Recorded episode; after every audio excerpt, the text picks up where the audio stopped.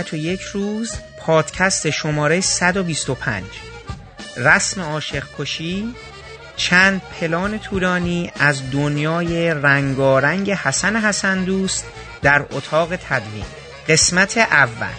این برنامه حسن حسن دوست و محمد علی طالبی.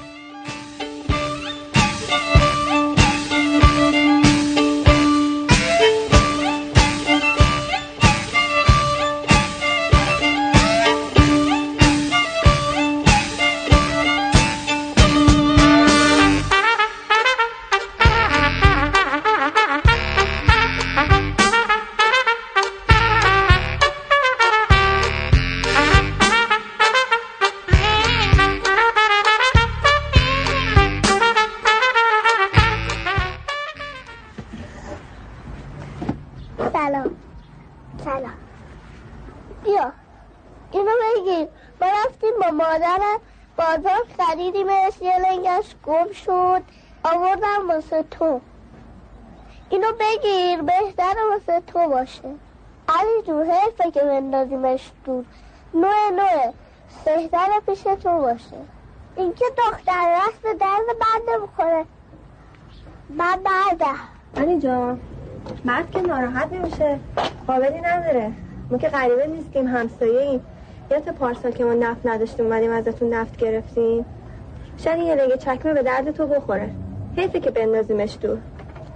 بیا سامانه جان. به ماما سلام برسون.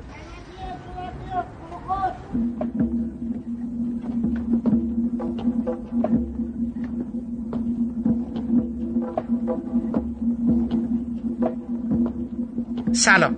من حامد صرافی زاده هستم و خوشحالم که شما پادکست ابدیت و یک روز رو برای شنیدن انتخاب کردید. فکر می کنم من هم مثل بیشتر شما مخاطبان پادکست ابدیت و یک روز هرچه بیشتر و بیشتر در طول زمان غرق دنیای سینما شدم و سعی کردم تا درک درستی از این هنر پیدا کنم. به این مسئله مهم پی بردم که در شکلگیری محصول نهایی جدای از کارگردان و فیلمنامه نویس و بازیگر و فیلمبردار باید نقش ویژه‌ای رو هم برای تدوینگر، صدا بردار و دیگر عوامل قائل بشن و روایت و فرایند ساخته شدن فیلم ها رو از چشم اونها پیگیری کنم. شاید همین کنجکاوی سردر آوردن از راز و رمز هنر تدوین و نقش تدوینگر در تجربه یک فیلم من رو با اشتیاقی غیرقابل وصف به گفتگو با تدوینگران واداشته. اشتیاقی که موجب شد پس از مدتی پیگیری این بار به آقای حسن حسن دوست برسم. تدوینگر زبردست و خلاق سینمای ایران که نامش در عنوانبندی مجموعه مهمی از آثار ارزشمند کارگردانهایی همچون داریوش مهجویی، علی حاتمی، محمد علی طالبی، مجید مجیدی، رفیع پیتس، رضا میرکریمی، ابوالحسن داوودی، حمید نعمت الله، علیرضا داوود نژاد، مجتبا رایی و برخی دیگر از فیلمسازان در مقام تدوینگر صدا و تصویر و حتی مشاور کارگردان تکرار شده است. واقعیتش رو بخواهید من ابتدا قرار بود تنها به مناسبت 80 سالگی داریوش مهجویی با حسن حسن دوست گفتگو کنم. اما نکات، خاطرات، نظرات و اشارات ایشون و همچنین طیف متنوعی از فیلم هایی که حسن حسن دوست تدوین اونها را به عهده داشته من را ترغیب کرد تا از ایشون خواهش کنم تا درباره برخی دیگر از همکاری هاشون با کارگردان های سینمای ایران نیز صحبت کنند که نتیجه گفتگوی بسیار مفصلی شد که شما در چندین نوبت شنونده اونها خواهید بود. اولین فیلم بلند سینمایی حسن حسن دوست در مقام تدوینگر و دستیار کارگردان شهر موشها به کارگردانی محمد علی طالبی و مرزیه برومنده. دوستی دیرینه محمد علی طالبی و حسن حسن دوست موجب شد همکاری این دو تنها به این فیلم محدود نشه و در فیلم های چکمه، تیک تاک، کیسه برنج، تو آزادی، دیوار و بادومه نیز ادامه پیدا کنه. من در این برنامه با حسن حسن دوست درباره این فیلم ها و دوستیشون با محمد علی طالبی صحبت کردم که از شما دعوت می‌کنم در ادامه شنونده این گفتگو باشید.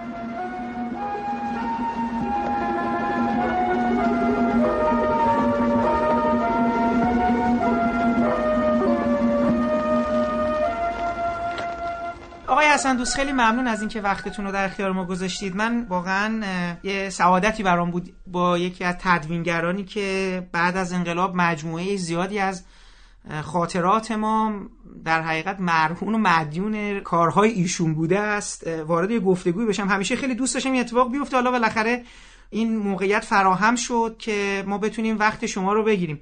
خیلی دوست دارم بدونم که این علاقمندی شما به مقوله سینما از کجا آغاز میشه؟ چون اون چیزی که ما توی ویکیپیدیا خوندیم این گونه است که شما دیپلم ریاضی داشتید و بعد وارد مدرسه عالی فیلمسازی ایران شدین. فکر کنم سال 1355 بوده یا حالا خود قبلتر. اینو دقیقا نمی‌دونم. اینو اگه شما برای ما روشن کنید خیلی خوشحال میشیم به عنوان پرسش آغازین ما. ببینید من موقعی که نوجوان بودم فکر کنم دوازده سالم بود در کانون پرورش فکری کودکان و نوجوانان کتابخونه شماره چهار. اونجا عضو شدم به عنوان بچه‌ای که مثلا می‌خواد کتاب بخونه اونا رفتیم اونجا یه دوستی ما رو برد اونجا و ما عضو شدیم. بعد در کتابخونه های کانون کلاس های مختلفی برای بچه ها برای کودکان و نوجوانان طراحی شده بود. مثل کلاس نقاشی کلاس فیلمسازی کلاس موسیقی کلاس تئاتر. روزنامه نگاری و داستان نویسی. و خب منم که خب یک بچه جنوب شهری بودم و جنوب شهر بزرگ شده بودم و محرومیت های زیادی کشیده بودیم ما. خیلی برای دنیای کودکی فکر می‌کنم برام زیبا بود. به اینکه تو کوچه مثلا بریم بازی کنیم و نمی‌دونم وقتمون رو هدر کنیم خب می‌رفتیم تو این کتابخونه ها دیگه. اینا هم کتاب می‌گرفتیم میبردیم خونه هم همونجا میخوندیم هم که کم کم من واقعا جذب اونجا شدم و خیلی محیط جذابی بود برای من و در کلاسایی که اونجا پیش بینی شده بود من شرکت کردم و در همه کلاس ثبت نام کردم کلاس موسیقی تئاتر فیلمسازی و همه کلاس نقاشی. پیگیرانه این کلاس ها رو می‌رفتم مثلا غیبتم نمی‌کردم. درس مدرسه اینا خیلی خوب بود یعنی درس خونم بودم. اصلا درس هم نمیفتدم و خب کم به کار هنری خیلی علاقه پیدا کردم چون اونجا مربیایی بودن که اینها همشون آدمای علاقمند و درست حسابی بودن با کلاس بودن و با تیب خاطر با کمترین حقوق به اصطلاح می اومدن و دوست داشتن به یه سری بچه‌ای که فقیر هستن تو جنوب شهر اینها اینها آموزش هنری بدن. خب ما جذب این کلاس ها شدیم و من در کلاس فیلمسازی خب خیلی فعال بودم اونجا. مربی ما آقای فرهاد شیبانی بود. ایشون اون موقع دانشجوی دانشکده هنرهای دراماتیک بود تازه فارغ التحصیل شده بود و خیلی جوان بود و شاعرم بود.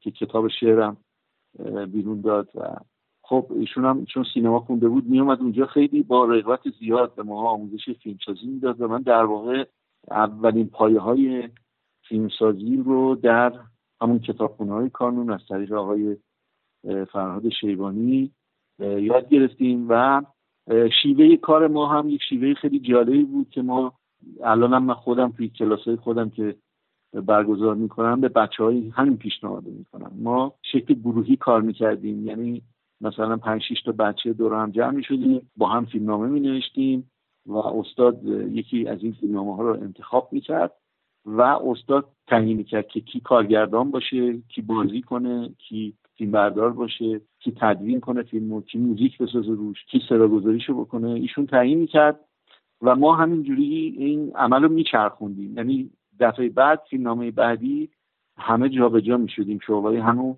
و دیگه تکرار نمی‌شد. مثلا اگه من کارگردان بودم تو فیلم بعدی می‌شدم فیلم بردار. و این کار گروهی خب خیلی مفید و مصمش ثمر واقع شد. و من خودم دو تا فیلم اونجا ساختم. فیلم های دوستانم هم رو یا فیلم برداری می‌کردم یا تدوین می‌کردم. به نوبت دیگه هر دفعه به هم یه حرفه میافتاد انجام می‌دادم. اینجوری شد که ما همه حرفه های سینما رو یاد گرفتیم. و دیگه این کلاس ها چهار پنج سال طول کشید. همه اون بچه ها دو فیلم ساختیم. فیلم های ما همه فیلم هایی بود که در خارج از کشور داخل کشور با موفقیت روبرو شد و بسیار جواز بین و فیلم های ما گرفت. و همین جریان تو کتابخونه های دیگه هم با بچه های دیگه اتفاق میافتاد به طور همزمان. اون زمانی که سال پنجا پنجین ها که دارید حالا فیلم سازی رو به موضوع مورد علاقه شما تبدیل شده شما کلا سینما می‌رفتید؟ یعنی مثلا فیلم های حاتمی کیمیایی بیزایی به عنوان حالا شهید سالس به عنوان اون قطب موج نویا و روشنفکرا یا حالا فیلم های سینمای فیلم فارسی و فیلم های به قول معروف سرگرم کننده و اینا.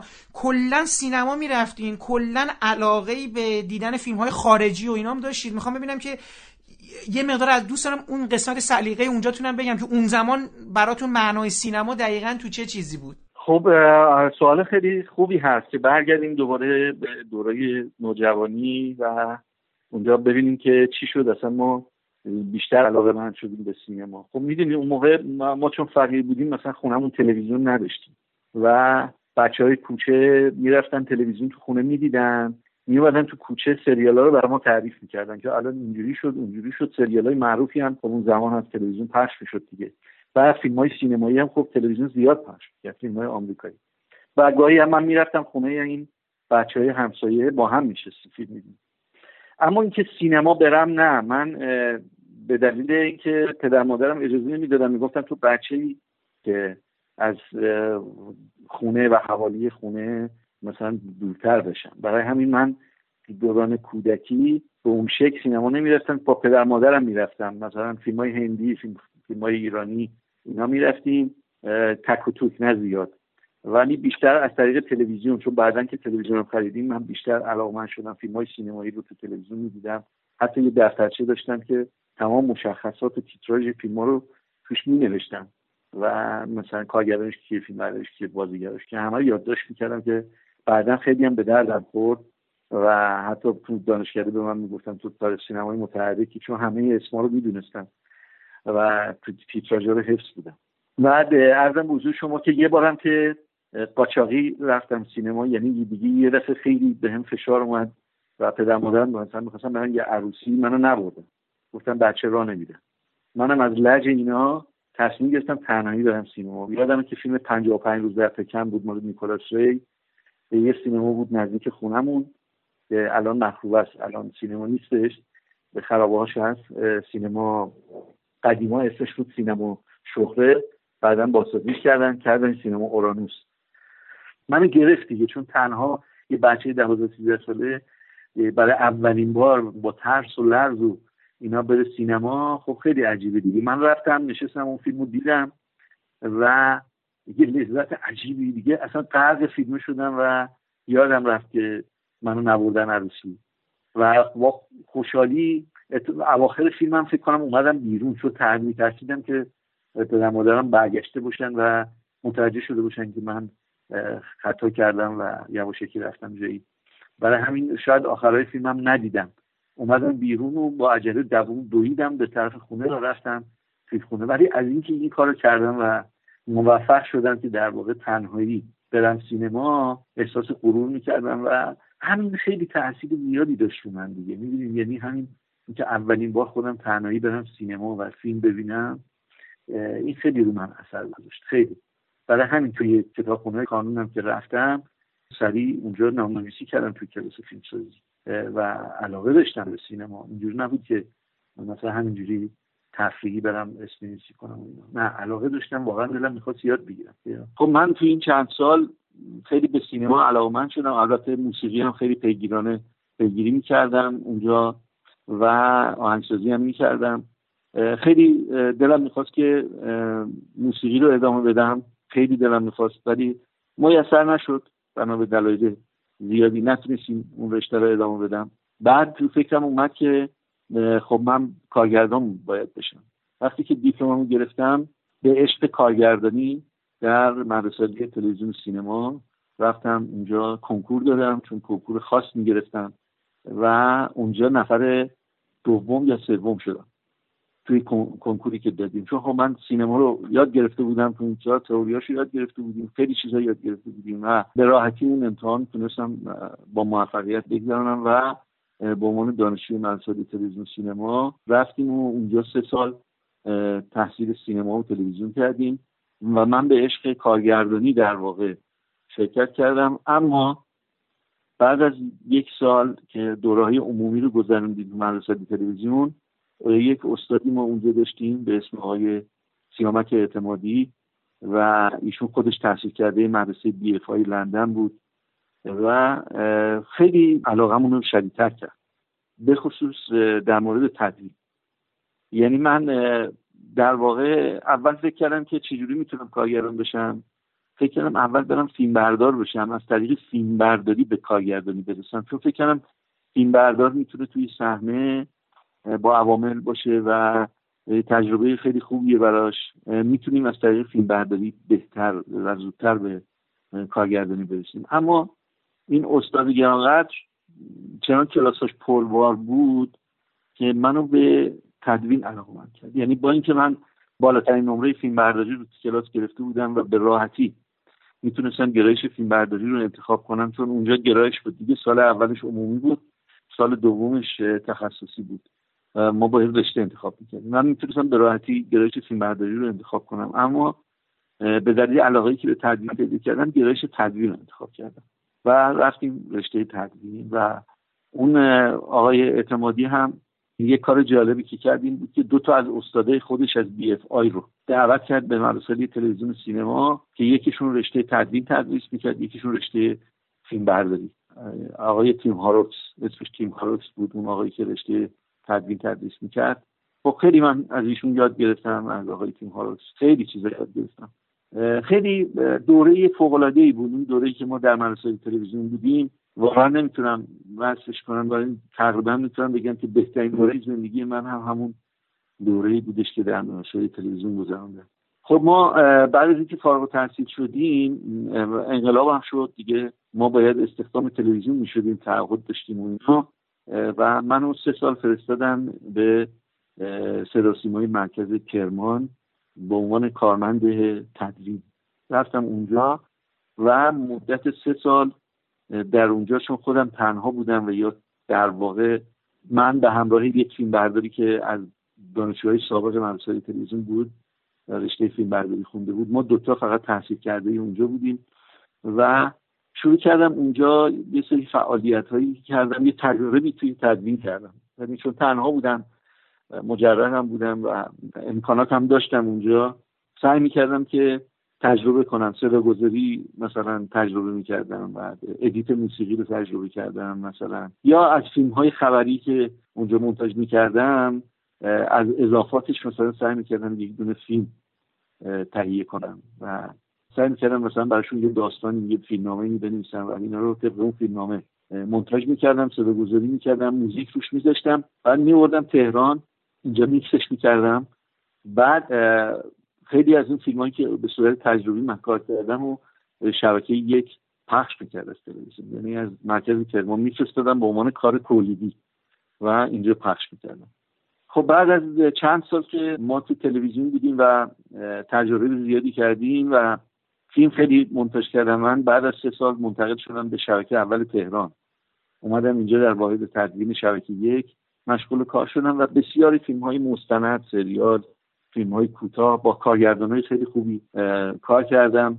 ما توی تلویزیون خب فیلم های 16 میلیمتری بود یعنی هنوز ویدیو نیومده بود. ویدیو فقط در برنامه های تلویزیونی و توی استودیو ضبط می‌کردن. یا برنامه فوتبال مثلا واحد سیار بود می‌رفت فوتبال ضبط می‌کرد. ویدیو نبود ویدیوی قابل حمل وجود نداشت که مثل الان. موقع همه با نیگاتیو یا ریورسال کار می‌کردن و 16 میلیمتری. یعنی بچه های تلویزیون کارگردان تلویزیون با نگاتیو 16 میلیمتری فیلم میساختن. و ما هم با میزهای 16 میلیمتری فیلم مونتاژ می‌کردیم خودمون صدا گذاری می‌کردیم موزیک میذاشتیم همه کارش خودمون می‌کردیم. بنابراین خود اون خیلی کمک می‌کرد به من. تو تلویزیون چند هفت سالی که قبل از اینکه وارد سینما بشم تقریبا مهارت پیدا کرده بودیم روی میزهای تدوین. و من حتی در دانشکده اون آقای تیم هاروس تکنیک صدای سرسنه مونتاژ صدای سرسنه با تصویر که باب نبود در ایران. یعنی به شکل دوبلبان باید مونتاژ می‌شد. اون ایران دوبله بود. همه فیلم دوبله می‌شد. و اینجا ما طریقی بانسازی یا ادیت دیالوگ با تصویر که به طور همزمان باید تدوین بشه و به شکل دوبلوان رو ما از طریق همین آقای تیم هاروکس و آقای اعتمادی که توی مدرسه بودن تو دانشگاه بودن از اونها یاد و بعد من که رفتم کرمان مرتب تمرین کردم. یعنی خودم فیلم می ساختم اونجا و این تکنیک دوبلان رو تمرین می‌کردم. تهران هم که اومدیم که خب باید این کارو می‌کردیم رو فیلم هایی که سریال هایی که به شکل فیلم فیلم برداری می‌شد. یا مستند همینطور اینا رو باید صدا سرسنه می‌گرفتن و ما باید اونجا با همراه تصویر تدوین می‌کردیم. این بود که تجربه فوق العاده زیادی از این طریق کسب کرد. هدف اولی هم این بودش که مثلا تلویزیون رفتم برای اینکه بتونم وارد سینما بشم. و همه هم مسخرم می‌کردن می‌گفتن تو نمی‌تونی وارد سینما بشی چون سینما محیط خیلی بسته خیلی مافیاست و اجازه نمیدن هر کسی واردش بشه. و خیلی منو مسخره می‌کردن بچه ها ولی خب من هدف واقعی محکمی داشتم. یعنی هم به دلیل سابقه که تو کار فیلم داشتم از دوره بچگی از دوازده سالگی و بعدش هم که ادامه تحصیل تو مدرسه تلویزیون و تجربی که تو کرمان کرده بودم و اینا دیگه مصمم شدم که باید وارد سینما بشم و به اصطلاح اگر شده برم همون رشته کارگردانی. اگه نه برم تدوین کنم حتی بنابراین خیلی سعی و تلاش زیادی کردم وقتی که تو تهران اومدیم. و اولین کارم هم یک کار عروسکی بود به اسم شهر موشها که خب با بچههایی که تو اون پروژه کار می‌کردن اینا همه دوستای قدیم ما بودن از بچه های خود خانم پرورش فکری بودن که با هم خیلی کار می‌کردیم و اونا در واقع برنامه تلویزیون مدرسه موشا رو اجرا می‌کردن تو تلویزیون و خیلی موفق بودن. و حالا نمی‌خواستن اینو وارد سینما کنن یک فیلم سینمایی ازش تهیه کنن. خب چون دوستای ما هم بودن همشون رفیقای صمیمیمون بودن از بچگی با هم بزرگ شده بودیم در واقع اینو پیشنهاد به من و آقای محمد علی طالبی که حتما می‌شناسید ایشون یکی از بهترین فیلمسازهای سینمای کودک و نوجوان ایران هست که خودتون می‌دونید که بیشترین جوایز بینالمللی ایشون گرفته. از فیلمایی که ساخته.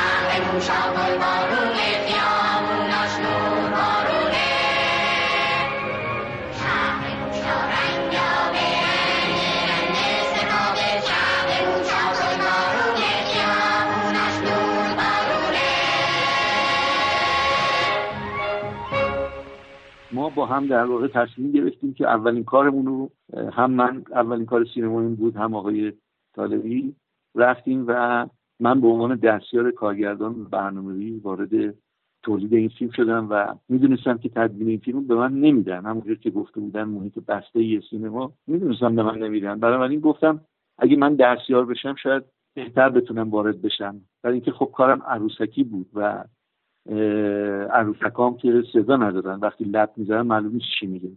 بنابراین چون من همه چی دست من بود دکوپاژ کارگردان برنامه ریزی کار همه چی دست من بود. من, من می‌دونستم که می‌تونم به راحتی صدا رو با لب این عروسک سیم کنم و تدبیرم که خب سالها بود در تلویزیون مشغول بودم دیگه. هفت سال در تلویزیون کارهای مختلف کرده بودم و یاد گرفته بودم دیگه. می‌دونستم با چیکار کنم. بعد از اینکه دو سوم فیلم فیلم برداری شد کارگردان گفتش که ما می‌خوایم فیلم مونتاژش رو شروع کنیم و منو پیشنهاد کرده بنیاد فارابی که تهیه کننده کار بود. و اونها قبول نکردن و اونها گفتن که نمیشه این ما فیلم فیلمو بدیم دست یک آدم حرفه‌ای.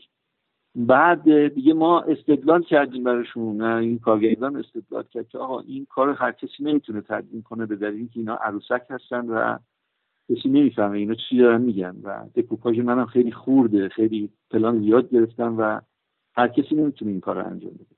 و اینا رو متقاعد کرد و رئیس بنیاد فارغ آقای بهشتی بودن. ایشون گفتن که خب اگه اینجوری پس ما ایشون رو باید امتحان کنیم. از من یک تست می‌خواستم بگیرن که ببینم من می‌تونم واقعا فیلم تدوین کنم یا نه. منم اولین بار بود کار 35 انجام می‌دادم. یک میز دیجیتال اشتینبک که تازه وارد ایران شده بود بنیاد فارابی نمونهش گرفته بود و بود تو امور بین خودش گذاشته بود. و منم اولین بار بود که با یه همچین میزی برخورد می‌کردم. قبلا میزا دیجیتال نبود از فیلم شهر موشا این میزا وارد شد. ما رفتیم و سکانس اول فیلم رو من یادمه که یک شب تا صبح بیدار موندم و سکانس اول فیلم رو تدوین کردم. و صبح تهیه کننده ها کارگردان ها و به اصطلاح بقیه کسایی که مسئول تولید فیلم بودن اینا اومدن و وقتی که سکانس اول دیدن به من همونجا گفتن که شما همین الان بیا قرارداد امضا کن و خیلی خوششون اومد از این سکانس و فهمیدن که نه این کار هر کسی نیست و با این سرعتی که من انجام میدم هر کسی نمی‌تونه این کار رو بکنه. این که اینجوری شد ما اولین فیلم همون رو به عنوان تدوینگر شروع کردیم به کار. و حالا نمی‌خوام دیگه توضیح بدم که چه اتفاقاتی توی اون فیلم افتاد. مسائل زیادی داشت مشکلات زیادی به وجود اومد. ولی به هر حال من کارمون تا آخر انجام دادم و فیلم رو تحویل تهیه کننده دادم. همونجور که می‌دونید یکی از پرفروشترین فیلم های سینمای ایران همین فیلم شهر موشاست که باعث شد تماشاگران سینما که با سینما قهر کرده بودن از سال 55 بعدش هم که انقلاب شد اصلا تولید اونچنانی رو نداشتیم.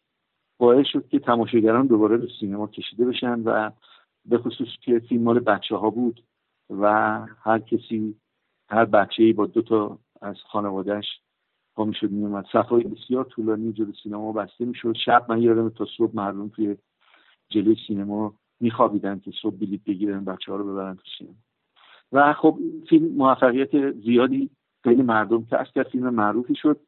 و به خب منم برای خودم یه اسم اونجا در کردم و ببینید شهر موشا که خب منم اینو توی کودکیم دیدم تو سینما و خب خیلی برای من جذاب و حالا اون زمان خیلی هم تکان دهنده بود اون سکانس گربه که اومده و این. آره اصلا همه ما ترسیدیم. برای اولین بار همه چی رو با هم یعنی جالبه دیگه بچه های اون زمان با شهر موشا من فکر می‌کنم هم موسیقی رو به یه مفهومی توی سینما تجربه کردن. چون قبلا به واسطه چند تا برنامه های تلویزیونی مثل محله بروبیا و اینا و خود شهر موشا اینا موسیقی یه چیروهایی توی تلویزیون بود. حالا یه آهنگی بخونن و اینا. ولی این هم یه جور فیلم موزیکال شده بود. هم از تو تلویزیون داشت می اومد و هم برحال هم که شما فرمودید باید تماشاگرش رو راضی می‌کرد که راضی کرده بود. یعنی اینو می‌خوام خدمتتون بگم. من جدیدا با آقای طالبی داشتم صحبت می‌کردم. آقای طالبی خیلی دوست نداره این فیلم الان در مورد این فیلم صحبت کنیم و اینا. بعد من یه خود پیگیر شدم و پاپی شدم به قول معروف. گفت که ما این فیلم رو خیلی جدی گرفتیم. و اتفاقا نکتهش همین بود. گفت من نشسته بودم و برای تک تک این سکانس ها چون برای عروسک ها رو برده بودم تو طبیعت و اصلا عروسک گردونی تو اون فضا و ترکیب دکور و نمی‌دونم دوباره فیلم برداری تو طبیعت اینا. گفت خیلی جدی گرفته بودم و نشسته بودم برای هر کدوم از این نماها پلان ها رو طراحی کرده بودم استوری بورد کشیده بودم و خب شما به عنوان دستیار کارگردان به حال خیلی برای من جالبه که این پروژه خیلی جدی بود برای خودتون و الانم من تازه می‌فهمم این جدیتی که آقای طالب میگه چقدر برای شما به عنوان ادامه کار یا اصلا ساختن یه رزومه که حالا تستم ازتون گرفتن و اینکه قبول شد اینا. برام تازه می... الان این مفهوم جدی بودن رو برام معنا پیدا کرد که وقتی آقای طالبی اینقدر جدی گرفته و بقیه خیلی برام جذاب شد که شما از زاویه خودتون گفتین این جدیت رو قطعا می‌تونم بهتون بگم که اصول تدوین فرقی نمی‌کنه. شما چه انیمیشن باشه کارتون چه زنده باشه چه فیلم سینمایی باشه چه سریال باشه هر چی می‌خواد باشه. هیچ تأثیری در اصول تدوین نداره. اصول تدوین مشخصه. یعنی شما اون اصولی که یاد بگیرید همه این فیلم طبق اون اصول ساخته میشه. در مورد شهر موشا هم چون ما دکوپاژ و استوری بورد داشتیم و با طالبی تصمیم گرفته بودیم که فیلم کاملا سینمایی کار کنیم. یعنی اصلا به تلویزیون ربطی نداشته باشه.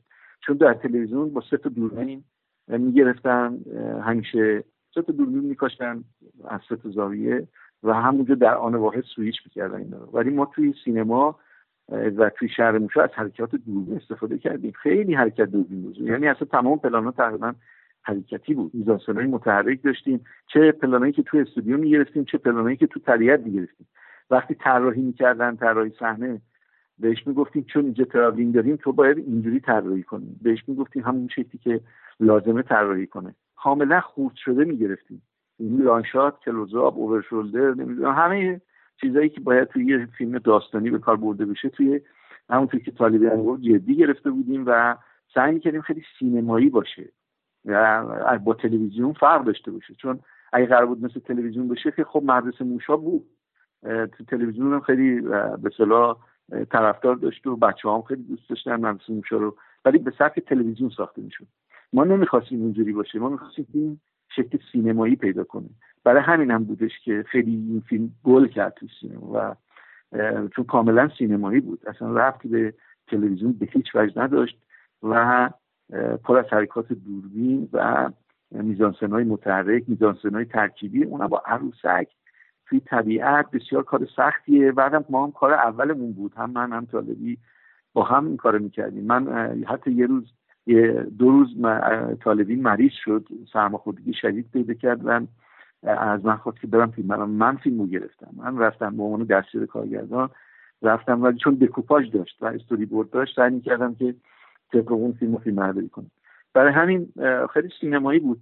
یعنی به هیچ وجه به تلویزیون رفتی نداشت. اون اصولی میگی در انیمیشن و غیره هیچ فرقی نمی‌کنه. شما چه انیمیشن باشه چه موزیکی باید از همون اصولی تدوین استفاده کنی از همون شیوه های اکوپاژ و تختی نماها استفاده کنی و فیلمو بسازی فرقی شما با آقای طالبی تو کانون آشنا شدین دیگه نه؟ من با طالبی نه. من با آقای طالبی همسایه بودیم. ما تو کوچه با هم بازی می‌کردیم به سرد سواری می‌کردیم و در واقع آقای طالبی اولین دوست منه. و با هم هم رفتیم. شاید هم فکر کنم من خودم طالبی رو بردم اونجا تو کتابخونه به اصطلاح اسمشو نوشتیم. اول یه دوست دیگه ای که اونم مثلا خونهشون با ما خیلی فاصله داشت. اون منو برد. اونجا ثبت نام کردیم. بعدم که من اومدم طالبی رو راضی کردم که بیا تو هم اسم با هم رفتیم و دیگه سالها با هم تو کانون بودیم دیگه. تا آخرش بودیم واقعا. یعنی دیگه به زور ما رو بیرون کردن. یعنی گفتن شما بزرگ شدی. باید بریم. بعدا اومدن طراحی کردن یه کلاسایی رو در کانون.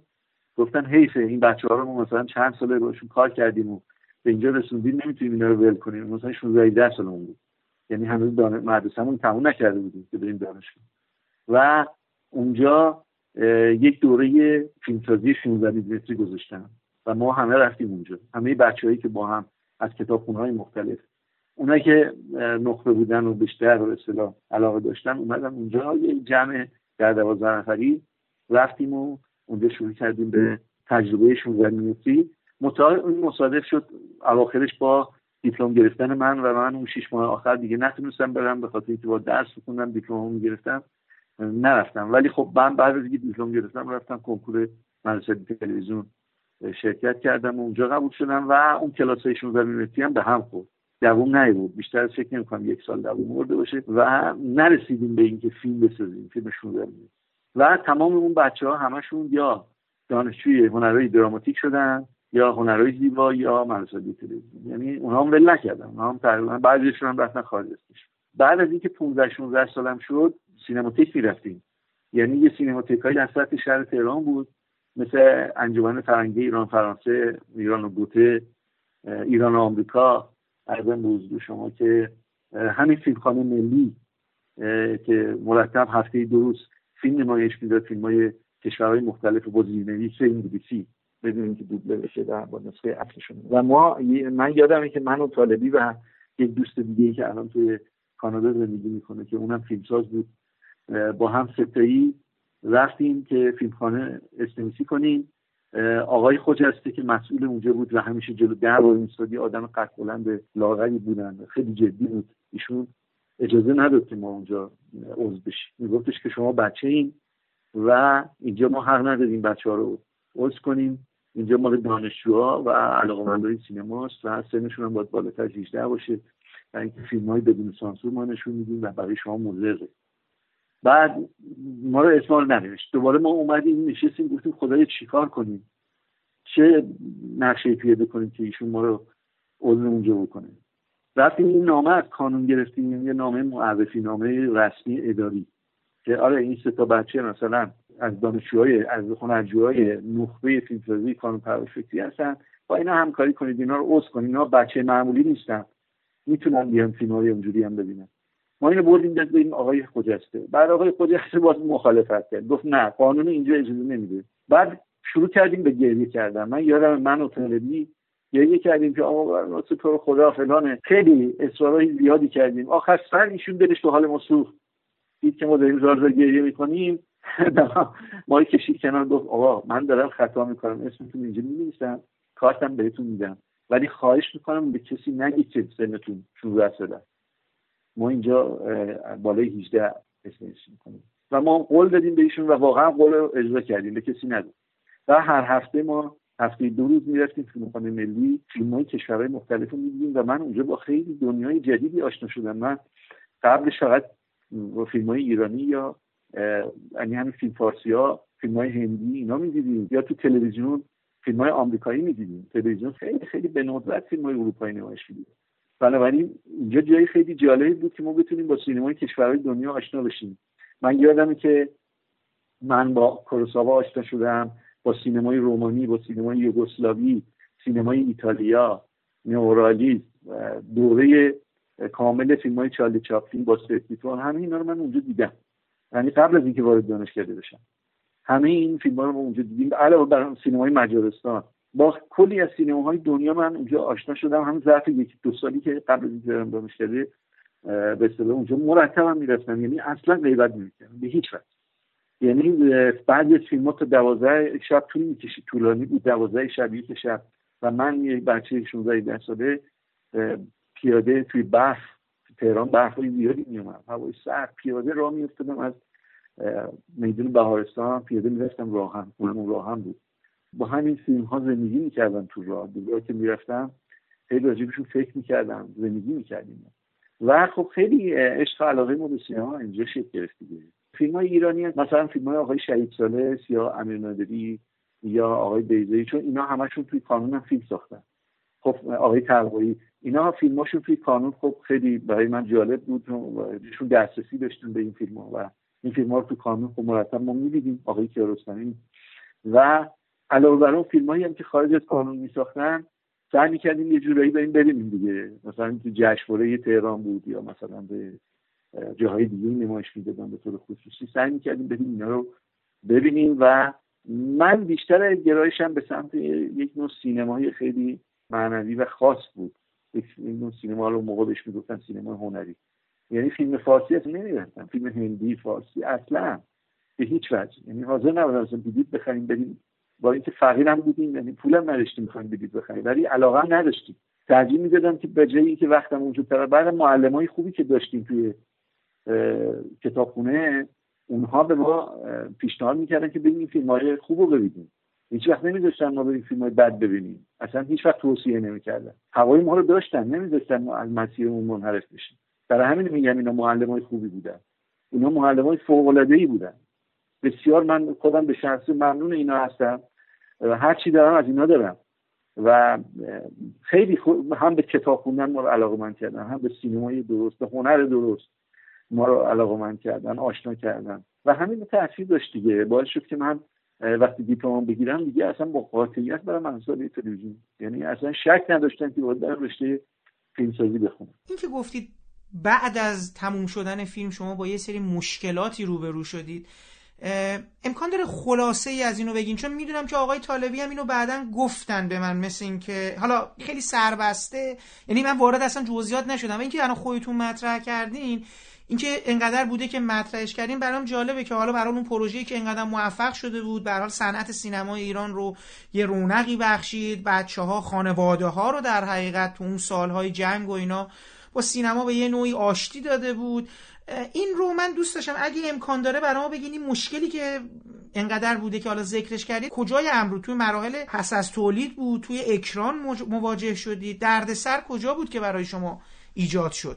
ببینیم چون گروهی که کار عروسکی رو انجام می‌داد گروهی که در تلویزیون مدرسه موشا رو تولید کرده بودن و کارگردانشون خانم مزید برومن بود و شخصیت ها همه شخصیت هایی بودن که همونا رو اومدن تو سینما دیگه. یعنی همونا همین الان بعضیشون کارگردان و تهیه کننده و بازیگر و اینا هستن. همونا و اینها یه درکی داشتن از مدرسه موشا که به شکل تلویزیونی می‌دیدن اینو. یعنی نمی‌تونستن در واقع به خصوص کارگردان عروسکی کار خیلی برایش سخت بود این قضیه سینمایی بودن.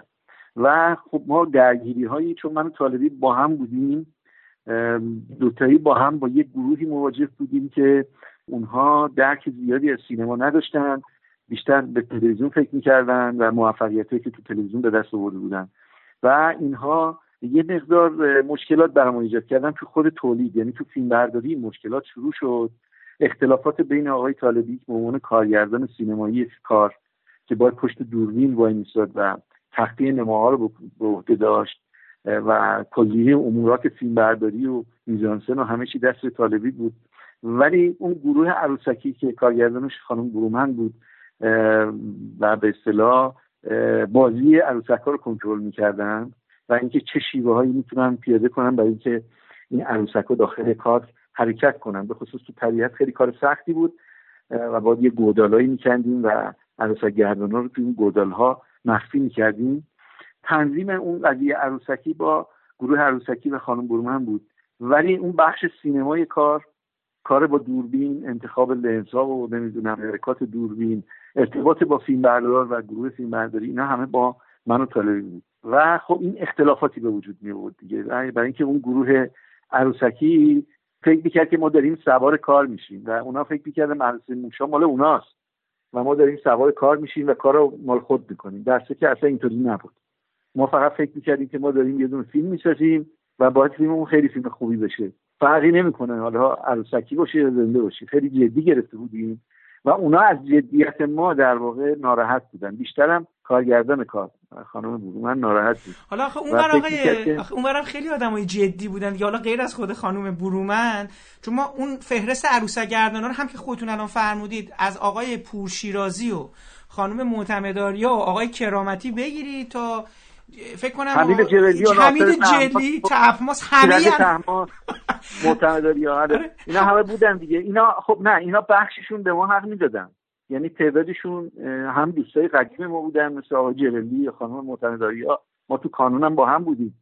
اینا ما رو جدی می‌گرفتن و می‌دونستن که ما داریم کار درستی انجام میدیم و گاهی بین ما وساطت می‌کردن دیگه. اونا اجازه نمی‌دادن اختلافات بالا بگیره. یعنی جلوشو می‌گرفتن. سعی می‌کردن آشتی را بندازن به کارهایی می‌کردن که این کار خراب نشه و به دعوا کشیده نشه. ولی خب بالاخره بعضی وقتا یه برخوردایی به وجود میومد و این برخوردها که کشیده شد به post-production یعنی موقعی که فیلم فیلم برداریش تمام شد در واقع اختلافات شدید شد. چون حالا دیگه فیلم ساخته شده بود و مالکیت فیلمی که مثلا کارگردان این فیلم که خب محل مناقشه یعنی مثلا خانم برومن می‌گفت من کارگردان فیلمم. من و طالبی می‌گفتیم نخیر آقای طالبی کارگردان فیلم. ما درکمون از سینما اینه دیگه. کسی که پشت دوربین وایستاده کارگردانه.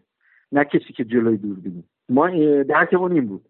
ولی اونا می‌گفتن نه چون مدرسه موشا مال ماست و تو تلویزیون ما اینو به به شهرت رسوندیم و ما بودیم که این کار کردیم. این مال ماست.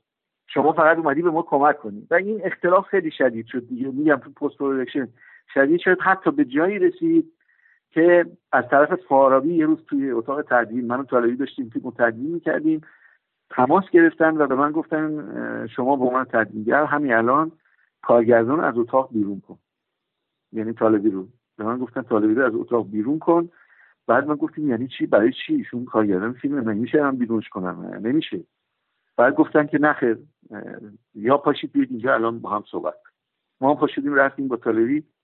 چون از روز اولم طالبی اونجا شرط کرده بود که تو اتاق تدوین فقط من و ایشون باشیم کسی دیگه نباشه. برای اینکه ما می‌دونستیم ما دکوپاژ دست ما بود استوری بود دست ما بود. ما می‌دونستیم چیکار باید بکنیم چجوری اینو تدوین کنیم دیگه. گروه عروسکی که نمی‌دونست. و از روز اولم طالبی با اینا با تهیه کننده هم شرط کرده بود که آقا موقع تدوین اینا نباید حضور داشته باشن. اونا موافقت کرده بودن. فارابی موافقت کرده ولی بلافاصله که ما شروع کردیم به تدوین بعد از چند روز اونا رفت شکایت کردن که آره اینا دارن فیلم از چنگ ما در میارن مثلا یه همچی چیزی. این فیلم مال ماست کارگردانش ما هستیم فلان هستیم. و شروع کردن اونجا یه خیلی ناجوری درست کرده بودن. برای همین از طرف تهیه کننده به من زنگ زدن که همین الان طالبی رو فعلا بیرون کن ببینیم چی منم نکردم. گفتم نه من همچی کاری نمی‌کنم من اجازه ندارم. این یه کار حرفه‌ای نیستش نمی‌تونم کارگردان از اتاق بیرون کنم. خوشتیم رفتیم دفتر تهیه کننده من رفتم اونجا دیدم بله گروه عروسکی اونجا نشسته. همشون اونجا بودن. هم عروسک گردونا بودن کارگردانشون بود همشون اونجا بودن. و اتاق از سیار پر شده بود. و فهمیدیم که اینا رفتن شروع کردن اونجا به اصطلاح یه جورایی پنبه مهار زدن. دیگه ما اونجا شروع کردیم دفاع کردن که آقا چون سینما اینجوری نیست. سینما یعنی کسی که پشت دوربین وامیسته سینما یعنی کسی که فرمان میده دوربین حرکت. کارگردان یعنی در سینما. در تلویزیون یا تئاتر یا هر جای دیگه بله فرق می‌کنه. ولی در سینما دید ما اینه. ما اینجوری یاد گرفتیم. استادای ما اینجوری به ما یاد دادن. خلاصه بحث اینجا کشید که آخر سر گفتن که نخیر نه گروه عروسکی حق داره بیاد تو اتاق تدوین نه کارگردان. بعدم من کشیدن اینجا یه جلسه خصوصی به من گفتن تو می‌تونی تنها این کار انجام بدی؟ گفتم بله ولی من بدون کارگردانم این کارو نمی‌کنم. حاضر نیستم این کارو بکنم. بعد به من وقت داده. به من گفتن دو روز بهت وقت میدیم فکر کنیم که می‌خوای این کار ادامه بدی یا نه؟ اگه نه که ما فصل کنیم و راه دیگه در پیش میدیم دیگه من طالبی اومدیم نشستیم یه شبانه روز نخوابیدیم. با هم نشستیم صحبت کردیم. به به این نتیجه رسیدیم که آقا این اولین فیلم ماست. و اگه ما اینو از دست بدیم یا اینکه مثلا فرض کنیم دعوا کنیم اینجا ما رو اخراج کنن یا اسممون از تو فیلم پاک کنن به نفعمون نخواهد بود به نفع کارامون نخواهد بود. و اینکه ما که نمی‌خوایم این سیستم سینمایی عروسکی رو ادامه بدیم که ما می‌خوایم بریم فیلمسازی جدی وارد سینما بشیم. این کار اول ماست. بنابراین بهتر ازش بگذریم. و من حتی به طالبی تو این 24 ساعت گفتم که اگر تو راضی نباشی دلت نخواد منم نمیرم. مطمئن باش. یا من اصلا نمیرم. یعنی هیچ ساخت پاکتی رو تهیه کننده نمی‌کنم. ولی خب طالبی خودش گفتش که نه دیگه بهتره که ما این کار نکنیم. بهتره تو بری حداقلش تو فیلمو نجات بدی. چون تو تو فیلم بودی تمام فیلم دستت بوده و می‌دونی ما چیکار کردیم. تو به جای منی و بهتر است که تو بری فیلمو تموم کنی.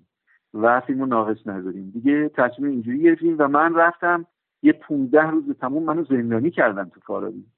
در از پشت قفل کردن و دستور دادن برای من لحاف شک آوردن تو اتاق تدوین. یه تجربه عجیبی بود دیگه. یعنی من اصلا خونه نمی‌رفتم. من تمام شبانه روز اونجا میخوابیدم میخوردم غذامو میوردم بهم می‌دادن. هر وقتم می‌گفتن نیاز به همون دارم منو با ماشین میبردن منزل. من همون می‌کردم دوباره برم میگردوندن تو اتاق تدوین من اینم 15 روز به طور انفرادی. یعنی هیچ کس رو نمی‌دادم تو اتاق. من تکی نشستم و فیلم تدوین کردم و تحلیل دادم. و در تیتراژ هم که الان شما ببینید دو جور نوشته شده. نوشته کارگردان عروسکی مزیه برومن کارگردان سینمایی محمد علی طالبی. در که ما معتقد بودیم که اصلا معنی نداره این کلمات. و باید نوشته می‌شد کارگردان محمد علی طالبی. ولی خب دیگه اونجا این کار کردن دیگه. و این فیلم حالا کاری نداریم که بعد از اینکه طالبی رو بیرون کردم منم که فیلمو تعدید دادم. دیگه نظارتی روی صداش نداشتن. دیگه من راه نمی‌دادن که رو صداش نظارت کنم. بنابراین اما موسیقی چون مال محمد رضا علی بود و علی هم با از دوستای نزدیک ما و همسایه بودیم با هم موزیک رو با هم کاملا چک کرده بودیم. ایشون ضبط کرده بود موزیک و از قبل مقدار زیادیش از قبل آماده کرده بود و ایشون هم تقریبا همکاری کرد با ما و بالاخره فیلم تموم شد. فیلم شد و موفقیت به وجود ولی کسی از این هایی که در اون فیلم بود خبر نداره. طالبی هم که دوست نداره راجع به این فیلم صحبت کنه یکی از علتش همینه که نذاشتن اون کاری که دلش می‌خواد رو تو فیلم بکنه. یعنی دستشو بستن و نذاشتن این کارو بکنه. ما فقط فیلمو نجات دادیم. ولی می‌تونستیم شاید بهتر از این بشه. اگه طالبی تا آخرش حضور داشت بالاخره کارگردان فیلم بود. می‌تونستیم با هم همفکری کنیم و فیلم از این که هست بهتر کنیم. من حتی چند سال بعد چهار سال بعد از طرف فارابی به من گفتن که می‌خوایم این فیلم رو دوباره مجددا پخش کنیم. و من گفتم خواهش می‌کنم بدید اینو من یه بار دیگه تدوین کنم. یعنی کوتاهش کنم. و چون بعد از چهار سال خود تجربه ها من زیاد شده بود دیده بودم که فیلم اضافات داره. یعنی می‌شد باز کوتاهتر باشه. مثلا فکر کنم یه چیزی حدود 95 دقیقه بود ولی می‌تونستم اینو بکنش مثلا 80 دقیقه. 15 دقیقه دیگه ازش در بیارم. و تو فارابی موافقت کرد. و من رفتم مجددا تنها نشستم 15 دقیقه از فیلم کم کردم. فیلم رسوندنش به 80 دقیقه. متا دیگه فیلم پخش نشد مجددا. یعنی این کپی که شد 80 دقیقه هیچ وقت جایی نمایش داده نشده. و هنوز همون کپی 95 دقیقه در فارابی هست.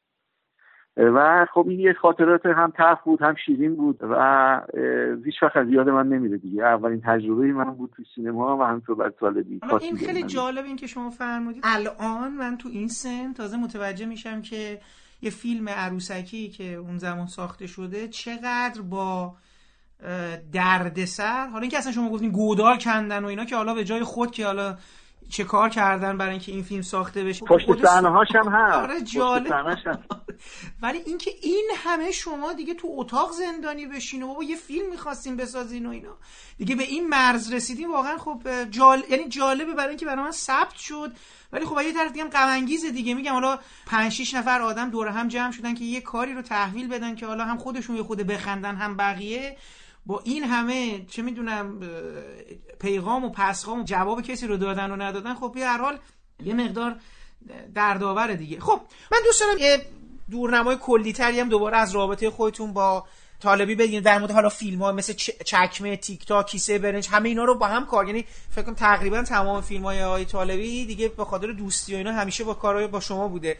دوستم میاد در آقای طالبی بر ما صحبت کنید و اصلا کلا مدل کاری که ایشون داشتن کردن و این برجسته شدن بچه ها و حتی ایشون هم سبکای س... فیلمسازی متفاوتی داشتن دیگه.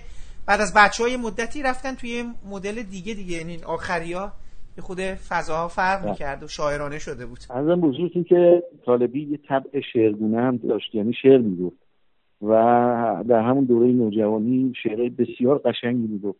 یکی از اون شعرها رو آقای شامدون توی کتاب جمعه یک مجموعه به اسم کتاب جمعه در می آورد بعد از انقلاب که یکی از اون شعرها رو توی اون مجموعه گذاشته به اسم خود طالبی.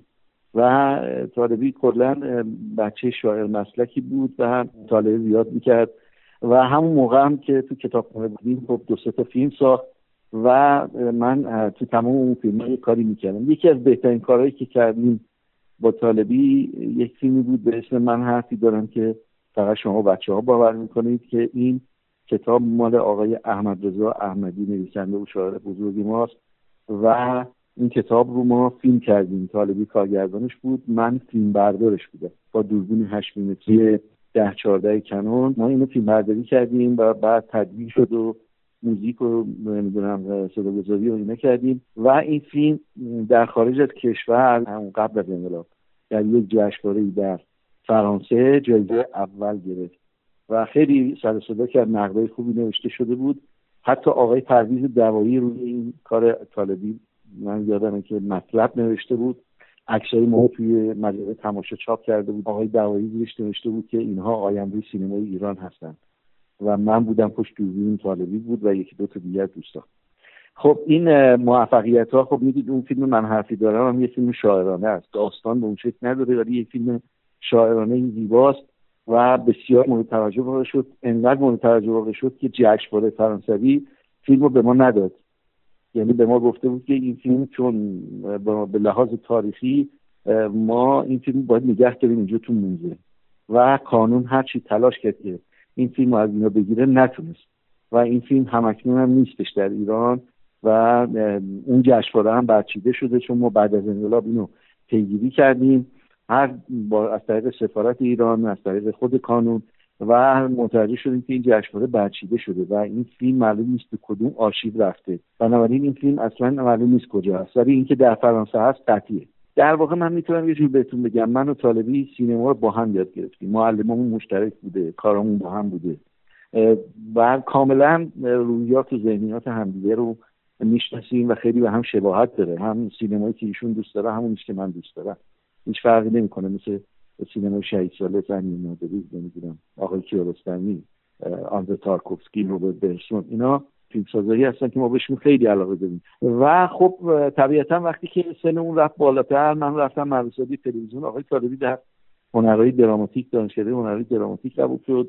ما همچنان کار می‌کردیم با هم ارتباط داشتیم. تا اینکه من درسم تموم شد اون منو فرستادن به صدا سیمای مرکز کرمان هم خیلی دور شدیم فاصله گرفتیم. ولی با هم نامه نگاری داشتیم. من خیلی در صدف هستم این نامه های طالبی برام میفرستاد رو یه جوری پیدا کنم چون اینا نامه های به نظر من قابل پخشه یعنی قابل انتشاره. نامه های بسیار زیبایی است که طالبی برای من مینوشت و میفرستاد. البته منم جوابشو می‌دادم. و نمی‌دونم اول این نامه ها کجا هست و ایشون من یادمه که خب بعض مالی خوبی نداشت در تهران. و نامه مثلا می‌داد تو نامه که من اینجا وقتم داره تلف میشه و این دانشکده چیز زیادی به من نمیده و ما داریم از فیلمسازی دور میشیم. و من ازش خواستم که یعنی رفتم با مدیر تولید مرکز کرمان صحبت کردم. گفتم ما می‌خوایم تولید اینجا را بذاریم و یه کارگردانی هست که من می‌خوام دعوتش کنم بیاد اینجا و تو اینجا فیلم بسازه. بعد اونا هم استقبال کردن. گفتن که خیلی هم عالی. ما تماس گرفتیم با طالبی و دعوتش کردیم که بیاد اونجا. طالبی اومد دانشکده رو رها کرد. و اومد اونجا و ما در مرکزی هرمان چند تا فیلم مستند خیلی خوب ساختیم و یه فیلم برداری خوبم داشتیم اونجا. بچه های دوره اول مدرسه تلویزیون بود آقای روسفید و ما هم این فیلم ها رو ساختیم و منتاج کردیم صدا گذاری کردیم در به مرکز تهران شبکه ها شبکه تهران. شبکه اول اینا رو پخش کرد و بعضش تو جشنواره ها رفت. و بسیار گرفت دیگه. این فیلم ها خیلی متوجه واقع شد و مرکز کرمان از یک مرکز درجه دو تبدیل به یک مرکز درجه یک شد. چون تولید نداشت و این تولیدها رو ما کردیم. تولیدهای با کیفیتی بود و خوشبختانه اینا خیلی موثر واقع شد. و طالبی بعد از یک سال یک سال و نیم که پیش من بود برگشت تهران. منم بعد از یه مدت کوتاهی انتقالی گرفتم اومدم شبکه یک و به سبب همین کارهایی که طالبی تو کرمان کرد تو تهران بهش یه سریال دادن که کار کنه یه سریالی بود در مورد شعرای ایران مثلا ابو ریحان بیرونی ابن سینا و چند تای دیگه سناریوهاشو نوشت و تصویر شد. متا از این فیلم ها فقط یک دونش ساخته شد.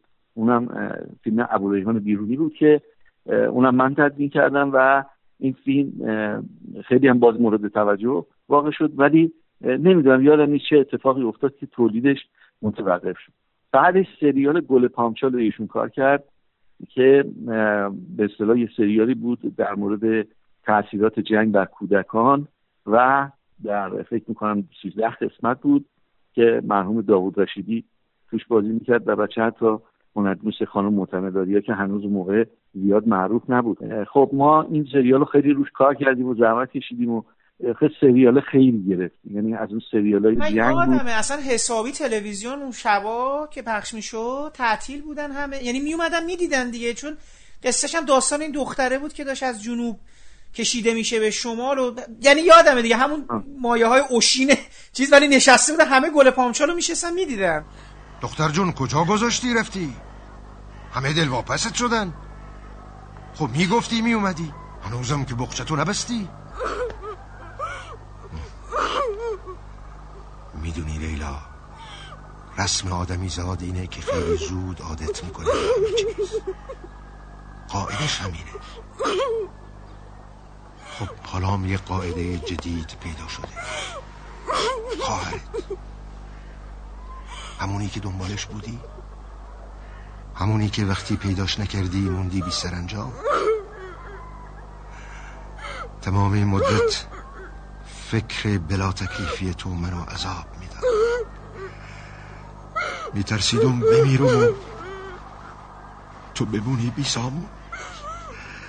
خدایی بود که خواهرت رسید.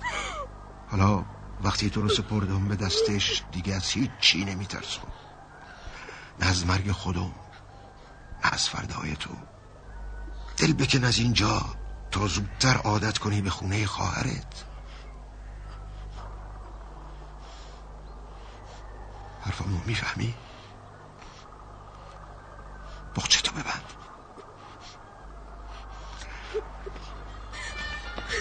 لیلا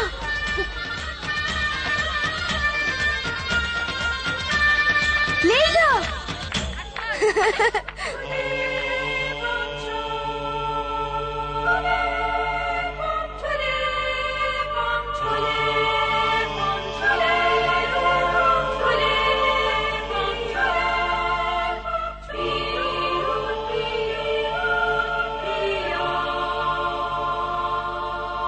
خوشبختانه میگم خب این سریال خیلی توی مردم برد پیدا کرد و یکی از پربیننده ترین سریال های تلویزیونی شد. فیلم به شکل 16 میلیمتری فیلم برداری شد یعنی ویدیو نبود.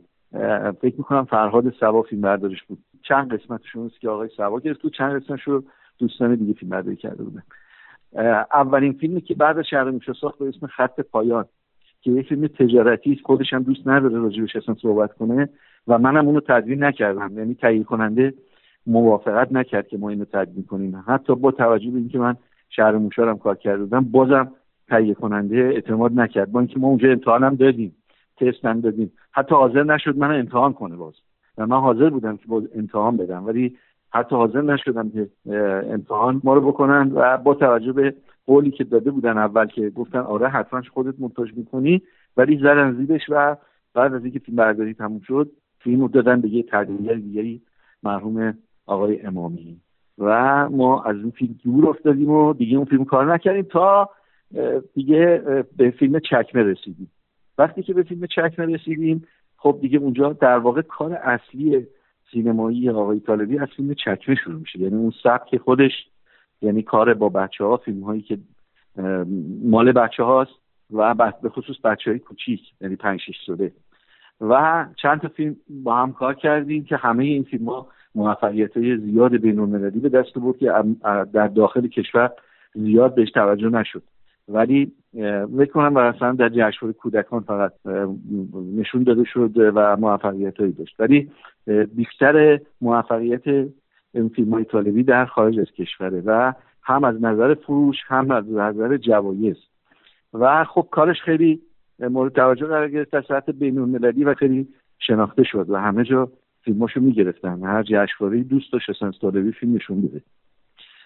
خب اون شاعرانگی طالبی که از دوره نوجوانی داشت توی این فیلم ها هم بود. من خودم هم خب خیلی عاشق شعر و اینا هستم و هر دوتای ما در واقع اون حسه شاعرانه رو وارد این فیلم ها کردیم. بعضی ها مثلا می‌گفتن که اینا تقلیدی از کارهای آقای کیارستمی در که اصلا ربطی به کارهای آقای کیارستمی نداره چون آقای کیارستمی اصلا تو فیلماش از تدوین استفاده نمی‌کنه اصلا. یعنی اعتقاد زیادی به تدوین نداره. ولی ما در فیلم های طالبی کاملا از تمام تکنیک ها استفاده می‌کردیم از تدوین از فیلم برداری از بازی چون فیلم های طالبی توش حرفه‌ای هم بودن. ولی بیشتر بازیگرا بازیگرای غیر حرفه‌ای بودن به خصوص بچه ها که اصلا دوره ندیده بودن. و طالبی خیلی تجربه خوبی در بازی گرفتن از بچه ها به دست آورد. البته ما خیلی از این بازیگرا رو توی تدوین درست می‌کردیم. من با روشهایی که بلد بودم از قبل این بازی رو همه اصلاح می‌کردم و درستش می‌کردم این نبود که این بچه ها دقیقا همینجوری بازی کرده باشن. نقاط کلیدی این بازی رو می‌گرفتم بولد می‌کردم و توی تبدیل ازش استفاده می‌کردن. اینی که یواش یواش این تبدیل به یه الگو شد تو کارهای طالبی و اینکه گفت این کارهای آخرش زیاد رفتی به اونا نداره. چرا؟ اگر خوب دقت کنید یه کمی به سمت نوجوانان گرایش پیدا کرد یعنی بله، کم کم بله، بچه ها تبدیل به نوجوان شدن. یعنی من یادم مثلا در فیلم تو آزادی دو تا نوجوان بودن و بعد فیلم های بعدیش هم همینطور. بیشتر به سمت نوجوانان و دختران نوجوان گرایش پیدا کرد و رفت به اون سمت. متاسفانه در داخل زیاد به اصطلاح طالبی رو تحویل نمی گرفتن چرا؟ تو جشنواره های داخلی مرتب جایزه می‌گرفت و هنوز هم داره می‌گیره. هنوز هم فیلماشو تو جشنواره داخلی نماش ولی فیلم ها هیچ کدوم زیاد به اون شکل اکران نشده به سینما. و خب یه خورده این خوب نیست دیگه یه خورده محجور شد در واقع. ولی مهم نیست. بالاخره ما کارامونو کردیم طالبی کاراشو کرده و فیلم های بسیار خوبی به سینمای ایران داده. باعث افتخار سینما ایران در خارج از کشور شده. یعنی ما نمی‌تونیم تمام اعتباری که سینمای ایران در خارج از کشور به دست آورده رو فقط به آقای کیارستمی و امیر نادری و دوستان دیگه به اصطلاح بدیم اعتبار این مقدار زیادیش مربوط به طالبیه و بالاخره یه روزی در تاریخ یکی باید این بنویسه. در تاریخ سینمای ایران که فیلم های طالبی در اوایل دهه 60 که هنوز سینمای ایران هنوز پا نگرفته بود فیلم های طالبی در خارج از کشور به همراه فیلم های نادری و ارزم شما آقای بریایی باشو غریبه کوشه به همراه این فیلم ها در تمام دنیا نمایش داده می‌شد و جوایز بین المللی میگه و ما رابطمون هم همچنان ادامه داره. متاسفانه طالبی مهاجرت کرد از ایران. چون دیگه اینجا شرایط براش خوب نبود مناسب نبود. یعنی نمی‌تونست دیگه به اون کار بکنه. فضا رو بر خودش تنگ دید. بنابراین یه خودم مسائل خانوادگی و اتفاقی که برای پسر بزرگش افتاد که خیلی تاسف آور بود باعث شد که از ایران مهاجرت کنه و این باعث تاسفه چون اگر اینجا بود حداقل تو این چند سال باز می‌تونست چند تا فیلم خوب درست کنه و ما رو محروم کرد از این ماجرا. همینطور آقای نادری وقتی که از ایران رفت ما رو محروم کرد از فیلمایی که می‌تونست در طول این سالها بسازه و ما باز زندگی کنیم. مثل دونده فیلم های ماندنی بسازه. ایشون هم خیلی زود از ایران رفت. و متاسفانه دیگه این یک درد فرهنگی است که به اصطلاح ما قدر هنرمندامون رو نمی‌دونیم و قدر فرهنگمون رو نمی‌دونیم و اینا هم خب می‌بینن که می‌خوان کار کنن فعالیت کنن نمی‌تونن. فضا رو بر خودشون تنگ می‌گیرن و مهاجرت می‌کنن. و این, این چیزی که تو ذهن خود منم هست. یعنی منم ممکن این فکر به سرم بیفته یه روزی مهاجرت کنم چون منم احساس می‌کنم داره فضا برام تنگ میشه و نمی‌تونم دیگه مثل قدیم کار کنم و اون فیلم هایی که ما کار می‌کردیم دیگه اصلا ساخته نمیشه. بنابراین این محدودیتی که در تولید فیلم های خوب هست و منم حاضر نیستم فیلم های بازاری احمقانه منتاج کنم برای همین میزان کار خود منم کم شده. همین باعث شده که خب رو زندگیم خیلی اثر گذاشته روی اقتصاد زندگیم اثر گذاشته. یواش یواش دارم محدودیت ها رو احساس می‌کنم و ممکنه یه روزی منم گرچه که دارم پایداری می‌کنم که این کار اصلا نکنم چون اعتقادی به مهاجرت ندارم به هیچ وجه. اصلا و با چنگ و دندون و با سرخ نگه داشتن صورتم خودم اونجا نگه داشتم در واقع. در تایید صحبت های شما بگم. من احساس می‌کنم که از یه جایی به بعد آقای طالبی و افرادی شبیه آقای طالبی شبیه مثلا دارم میگم منظورم یه افرادی از اون رج. مثلا دارم میگم. یه آدمایی مثل سیامک شایقی مثلا دارم میگم. مهدی سباغزاده. اینایی که پیکره سینمای ایران رو در دهه 60 و تا میانه دهه 70 ساختن و بالا بردن و اینا. حالا جدا از اینکه نسل عوض شده و مسائل دیگه اصلا دیگه انگار مناسبات سینما ایران جدا از این اون که شما میفرمایید فیلم های خوبی ساخته بشه با اون casting و نمی‌دونم با اون نگاه اصلا به فیلم سازی دیگه مناسبات سینما ایران به یه سمتی رفت که انگار این افراد در حقیقت یه جوری با این سرعت تغییرات خودشون رو هماهنگ می‌کردن و یواش یواش به اینجا می‌رسیدن که دیگه انگار جایی براشون نیست. یعنی برای اندیشه هاشون یا اون نگاه به سینما یا دیگه حالا مشتری هم چیز نمی‌کرد دیگه. شما اصلا مشکل اصلا فقط الان اونجا نیست. در یه مقطعی ما تمام حرفامون رو با بچه ها می‌تونستیم بزنیم. یعنی با حضور بچه ها و انگار مجبوری بله. بود که بیزایی مجبور بود مهرجویی مجبور بود نمی‌دونم طالبی مجبور بود کیارستمی از یه جایی به بعد دیگه دنیای ما بزرگ سالانه شد. یعنی دنیای حرفایی که می‌خواست. الان هم یعنی برای بچه هم فیلم که هم ساخته میشه اصلا.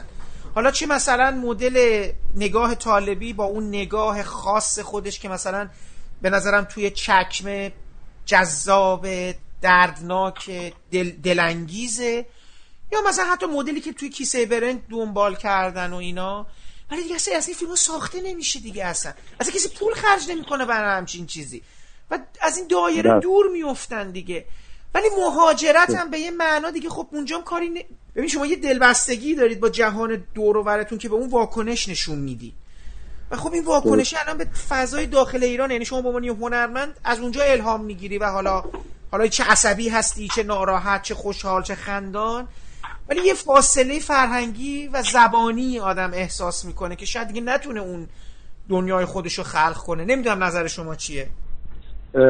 بله دقیقا همینطوره. چون ببینید بسیاری از اون فیلم های خوب به خصوص فیلم که در مورد کودکان بود یا برای کودکان اینا در نهادهای دولتی بودجهش تعمین می‌شد. یعنی اصلا خصوصی نبود.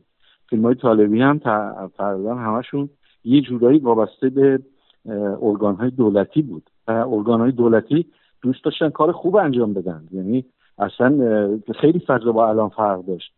و اون سیستم دولتی اینجا خیلی خوب عمل می‌کرد. اصلا اینجوری نیست که ما همیشه بگیم چون سینما دولتی بود بعد بود. نخیر در دهه 60 و 70 و حتی اوایل 80 دولت خیلی خوب رو فیلم های خوب سرمایه گذاری می‌کرد و فیلم های خوبی که در مورد کودکان ساخته شد اکثرا مربوط به ارگان های دولتیه ولی الان دیگه خب متاسفانه دیگه اون سیاست ها تغییر کرده و دولت زیاد حمایت چندانی از این فیلم ها نمی‌کنه. و خب برای همین دیگه بخش خصوصی هم که اصلا دنبال یه چیز دیگه است دنبال بیزینسه دنبال فیلم خوب نیست اصلا.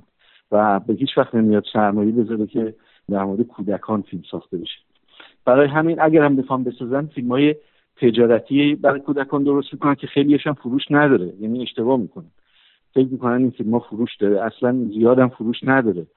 چون قلابیه خانواده ها زیاد جدیش نمی‌گیره و خب بالاخره این نتونست پا بگیره دیگه. یعنی اون سینما در واقع اس بردید. مثلا آقای پور احمد خب خیلی کار می‌کرد. آقای غلام رضا رمضانی ابوالفضل جلیلی ارزان به شما چند تای دیگر دوستان. حتی کیانوش عیاری هم فیلم داره در مورد بچه ها و این, این فیلم ها دیگه ساخته نمیشه و اون فیلم سازان دیگه نیستن.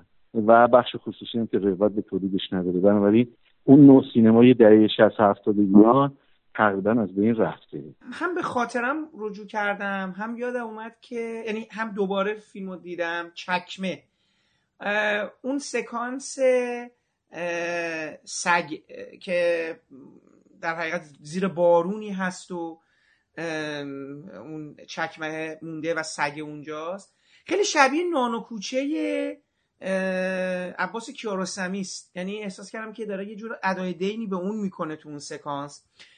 و بعد حالا دوباره تو تیک تاک رو دیدم و همین کیسه برنج و اینا من احساس کردم توی تمام این فیلم های طالبی این تا اون مقطعی که در مورد کودکان بود.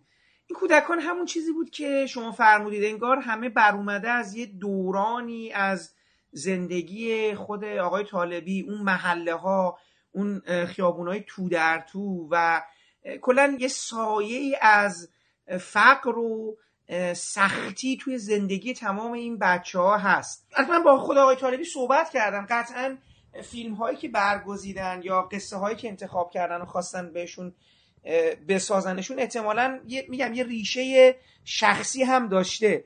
حالا دوست داشتم شما یه توضیح برای ما بدین یه مقدار در مورد خود این فیلم ها حالا به صورت ویژه میگم مثلا توی و خب این همه کار با بچه که به نظرم خیلی کار سختی بوده.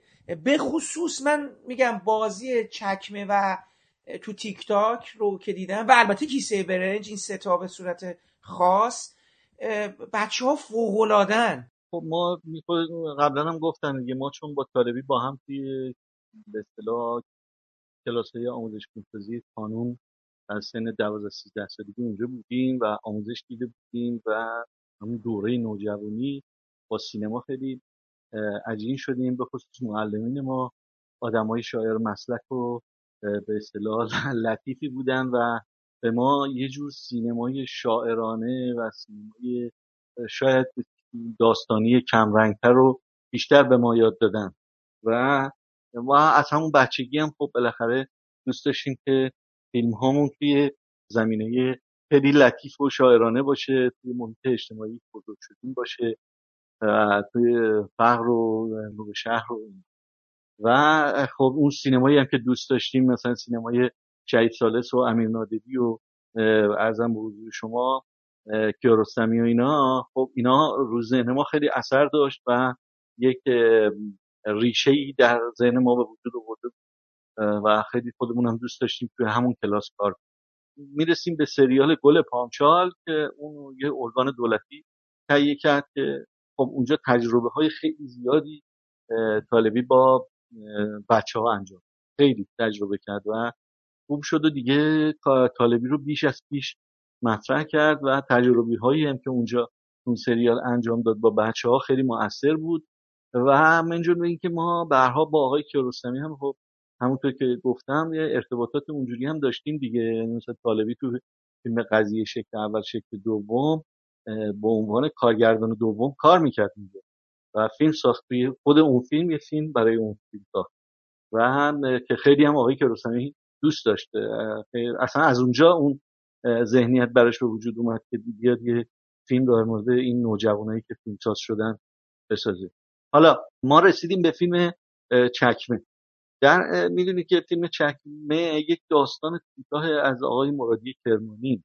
این خب داستانی بودش که خیلی معروف شده بود و خیلی چندین بار چاپ شده بود اینا. طالبی تصمیم گرفت که اینو فیلم کنه و با آقای مرادی کرمانی بحث شد و با هم نشستن یه سناریویی بر اساس اون داستان کوتاه چکمه نوشتن. خب می‌دونید که بخوایم وقتی که شما بخواید یه داستان کوتاه رو بازش کنی و به شکل سینمایی درش بیاری خب مشکلات زیادی به وجود میاد. باید چیزای دیگه به داستان اضافه کنیم موضوعات فرعی اضافه کنیم و یه کاری بکنیم که خب فیلم تا مثلا حداقل تا 75 تا دقیقه بکشه. وقتی که ما این فیلم ساختیم یعنی طالبی رفت آینده کرد و فیلم ساخت و اوورد و ما تدوینش کردیم و بازی این بچه های کوچک که هم 5 ساله بودن 7 ساله بودن و خیلی سخت بود در از خوب بازی گرفته بود. ما اینو منتاج کردیم. احساس کردیم که پایان فیلم قوی نیستش و پایان ناقصه پایانی است که در کتاب پیش بینی شده بود ولی در سینما جواب نمیده به عنوان پایان و نیاز داره. و متا دیگه طالبی میگفتش که نه این همین خوبه بهتر است که داستان اصلی پایبند باشیم وقتی که ما رفتیم توی صداگذاری و میکس. مرحوم روبی که منصوری که صدای فیلم انجام می‌داد گفت که به نظر من این فیلم پایان نداره. یعنی پایانش ضعیفه و ناقصه. و وقتی که ایشون اینو گفت دیگه طالبی هم خیلی چیز شد که آها حالا که دو سه نفر دارن میگن اینو بیایم بریم فیلم رو درستش کنیم. این که اومدیم نشستیم با هم روی سناریوی فیلم کار کردیم و چند تا سکانس اضافه کردیم. و هم اون سکانسی که سگه هست و بچه هست و بعد میاد میره توی پلاستیک کنی و همه اینا در واقع که یه جور موانعه برای قهرمان برای کفشش رو اون کفشه رو پیدا کنه لنگش رو یه جور موانعه دیگه. اینو ما دو تا سکانسه اینو تبیه کردیم و طالبی رفت یک هفته فیلم برداری کرد دوباره مجددا. پس از پایان تدوین ما اصلا داشتیم صدا گذاری می‌کردیم. و هر رفت اینو به اصطلاح فیلم برداری کرد و اوورد ما تدوین کردیم گذاشت. فیلم که فیلم عوض شد. اصلا کلا فیلم که کلاس دیگه ای پیدا کرد و خیلی فیلم خوب شد و آقای روی هم خیلی خوشش اومد و بعد دیگه هممون خوشمون اومد که این پایان پایان قوی تری هست. اما این که اون سرنم شبیه می‌تونه نان کوچه باشه این کاملا درسته. اصلا خود اون موقعی که ادای دین دیگه. اونجا یه سگی بود حالا اینجا آره خیلی آره آره, آره. متها ببین اون موقعی که ما داشتیم اینو طراحی می‌کردیم اصلا تو فکر نان کوچه واقعا نبودیم. بله کاملا آره به طور حسی این وارد کار شده. هم به خاطر خب تاثیراتی که ما تو بچگی از طریق فیلم های آقای کیارستمی گرفتیم دیگه. یعنی به طور ناخودآگاه این اومد تو فیلم. و اون نان کوچه هم خب فیلمی بود که خیلی روی ما که بچه بودیم تاثیر گذاشته بود. و برای همین به طور ناخودآگاه اومد. نه اینکه مثلا بگیم آها بیایم اونو تکرارش کنیم. اصلا اینجوری نبود. اینی که اون به این شکل وارد فیلم شد. خب می‌دونی چکمه هم از اون فیلم است که در سطح جهانی خیلی جایزه خیلی. یعنی واقعا اگر لیست جوایزش رو بریم نگاه کنیم و جشنواره هایی که جایزه گرفت فوق العاده است. حتی جشنواره سان فرانسیسکو که اونجا اول شد این فیلم مدیر جشنواره یک دونه چکمه قرمز تزئینی برای طالبی فرستاده بود. یعنی به نشانه اینکه من خیلی تاثیر گذاشتم فیلمو یه چکمه تزئینی قرمز براش پست کرده بود.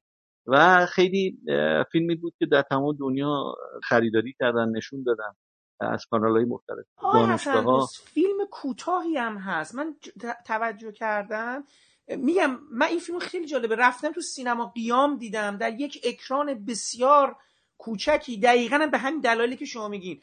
مثلا موقع آقای طالبی میگم چیز نبود. یه دفعه آدم اومد که این فیلم داره جایزه می‌گیره این ور داره صداش میاد. همین جایزه سان فرانسیسکو اومد اینا جشنواره رفته. گفتم خب این فیلم چیه اینقدر همه دارن در صحبت می‌کنن؟ و البته من آقای طالبی رو مثلا با گل پامچال میشناختم ولی این فیلم یه دفعه انگار یه جهش خیلی انگار بزرگی شد.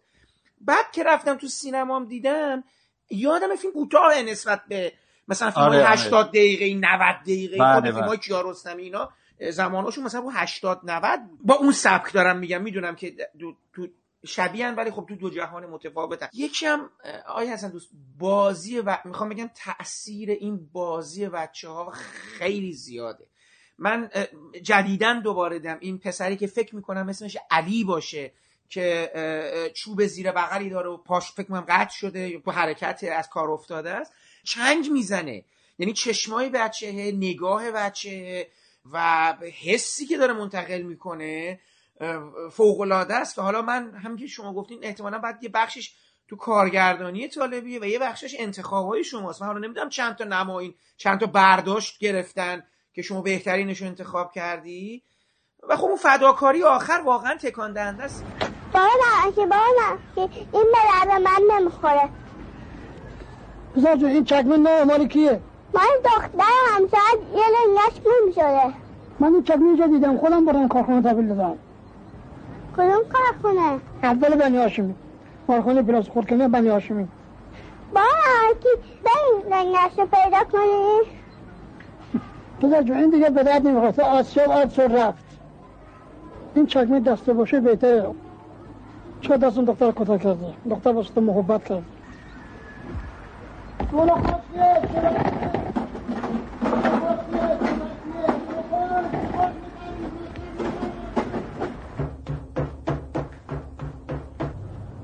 چی می‌خوای؟ لنگه چکمه اونجاست. حالا که تعطیله برو فردا بیا نه خب بزن وایسا. تو خودت بذار بیام تو یادم را اومدم. خستم. پیدا نمیشه. این نگاه می‌کنم میرم. شاید پیدا بشه. باشه بیا تو. ولی من که گفتم پیدا نمیشه. ببین چه خبره. چطوری می‌خوای پیداش کنی؟ انقدر میگردم تا پیداش کنم. کمکم می‌کنی؟ جالبه اون چیز مذهبی که خود علیوار برخورد می‌کنه دیگه عجیب خودش می‌زنه و خیلی تکان دهنده است. می‌دونید اون زمان ها این حسا خیلی انسانی تر بود. الان دیگه نیست بله. اصلا کم بودش. بله. کاملا بله. احساس میشه. اون مال سینمای دهه 60 و 70 ماست که موضوعات انسانی و اجتماعی بسیار قوی بود و سینمای ما رو در سطح جهان معرفی کرد. ما از طریق فیلم های آقای کیارستمی و بیزایی و امیر نادری در سطح جهان فیلم مطرح شد و فیلم های اون دوستانم همه راجع به بچه هاست که باشو خانه دوست کجاست و فیلم دونده هر ستاش در مورد بچه ها و نوجوان هاست و این در این فیلم ها در واقع راهگشای سینمای ایران در خارج از کشور شدن. و پشتبندش طالبی اومد بعد ابوالفضل جلیلی اومد.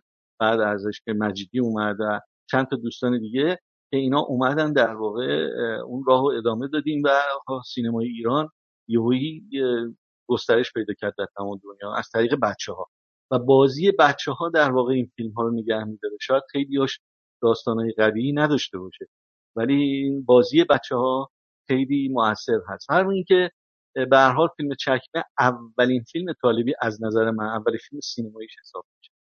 یعنی اون سینمایی که خودش فکرش بود زمینهاش از سریال گل پانچا شروع میشه و در چکمه این تکمیل پیدا می‌کنه. و نحوه بازی گرفتن از بچه ها هم یه مقداری طالبی از درستمی یاد گرفت. اینکه چجوری میشه از بچه ها بازی گرفت و گریهشون انداخت یا بازی های متفاوتی دراماتیک ازشون گرفت. بعد گاهی اوقات مقایسه هم میشه. میگن طالبی مثلا ادامه دهنده. نه. فیلم های طالبی خیلی متفاوته با فیلم های کیارستمی. فیلم های طالبی تکنیکی تره تکنیکی تر از فیلم های کیارستمی هست. کیارستمی زیاد به تکنیک شاید اونقدر اهمیت نمیده. ولی طالبی خیلی رو تکنیک به اصطلاح کار می‌کنه به خصوص در مونتاژ. چیزی که کیارستمی زیادم بهش اعتقاد نداره. و اون در واقع از تدوین توی فیلم طالبی ما خیلی استفاده می‌کنیم و هم برای اصلاح بازی بچه ها هم برای خود داستان دیگه. داستان رو بتونیم کشش توش ایجاد کنیم که اون داستان هایی که زیاد قوی هم نیستن و اینکه کاری بکنیم اینا مؤثر واقع بشن در پایان تاثیر بذارن اینا خب خیلی فرق می‌کنه با سینمای آقای کیارستمی خیلی متفاوته و نحوه بازی گرفتنش هم حتی یک کمی متفاوته. ولی تقریبا توی همون مسیر داره میره و خب تا چند تا فیلم این ادامه پیدا کرد چکمه و بعدش ما تیک تاک رو کار کردیم اونم کوتاهه. اونم کوتاهه اونم همینطوره. بعضی جاها که تو خارج از کشور می‌خوان نمایش بدن چکمه و تیک تاک رو با هم با هم نشون میدن. یعنی مثل دو تا برادر دوقلو با هم هستن و همون سبک رو داره هم همون داستان ها رو داره. اونم مال فکر آقای مرادی کرمونی باشه که بچه ها توش به نقشه اصلی بود در هر دوتای این فیلم ها فیلم های مؤثر و تاثیرگذاری هست در خارج از کشور در داخل هم موفق چی قاسم خانی؟ چرا نمی نویسی؟ ساعتمون نیست همه تو اینجا گذاشته بودیم نیست ساعتت نیست؟ یعنی چه؟ خب خوب بگرد ببین چی کارش کردی؟ تو کیسمون بود رفتیم تو ایبون آب بخوریم بیاییم دیدیم نیست چرا مواظب نبودی؟ خب تو کیفمون گذاشتیم خب اگه دم ساعت به اون گرونی می‌ذاری؟ تو کیفش بعد میره بیرون. خوب بگرد. تو جامیز تو همه جا رو خوب بگرد. بچه ها وسایلی که تو جیب و کیفتونه بذارین رو میز. هر چی که هست.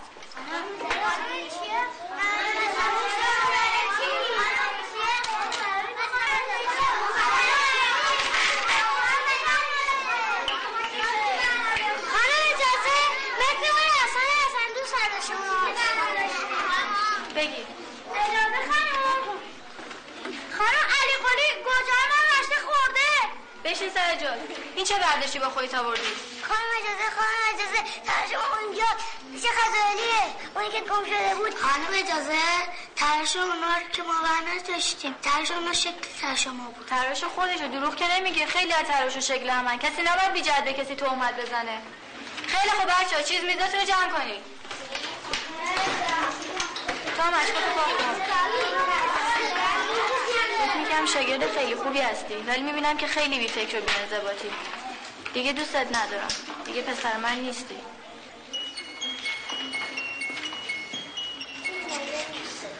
ساعت کجاست؟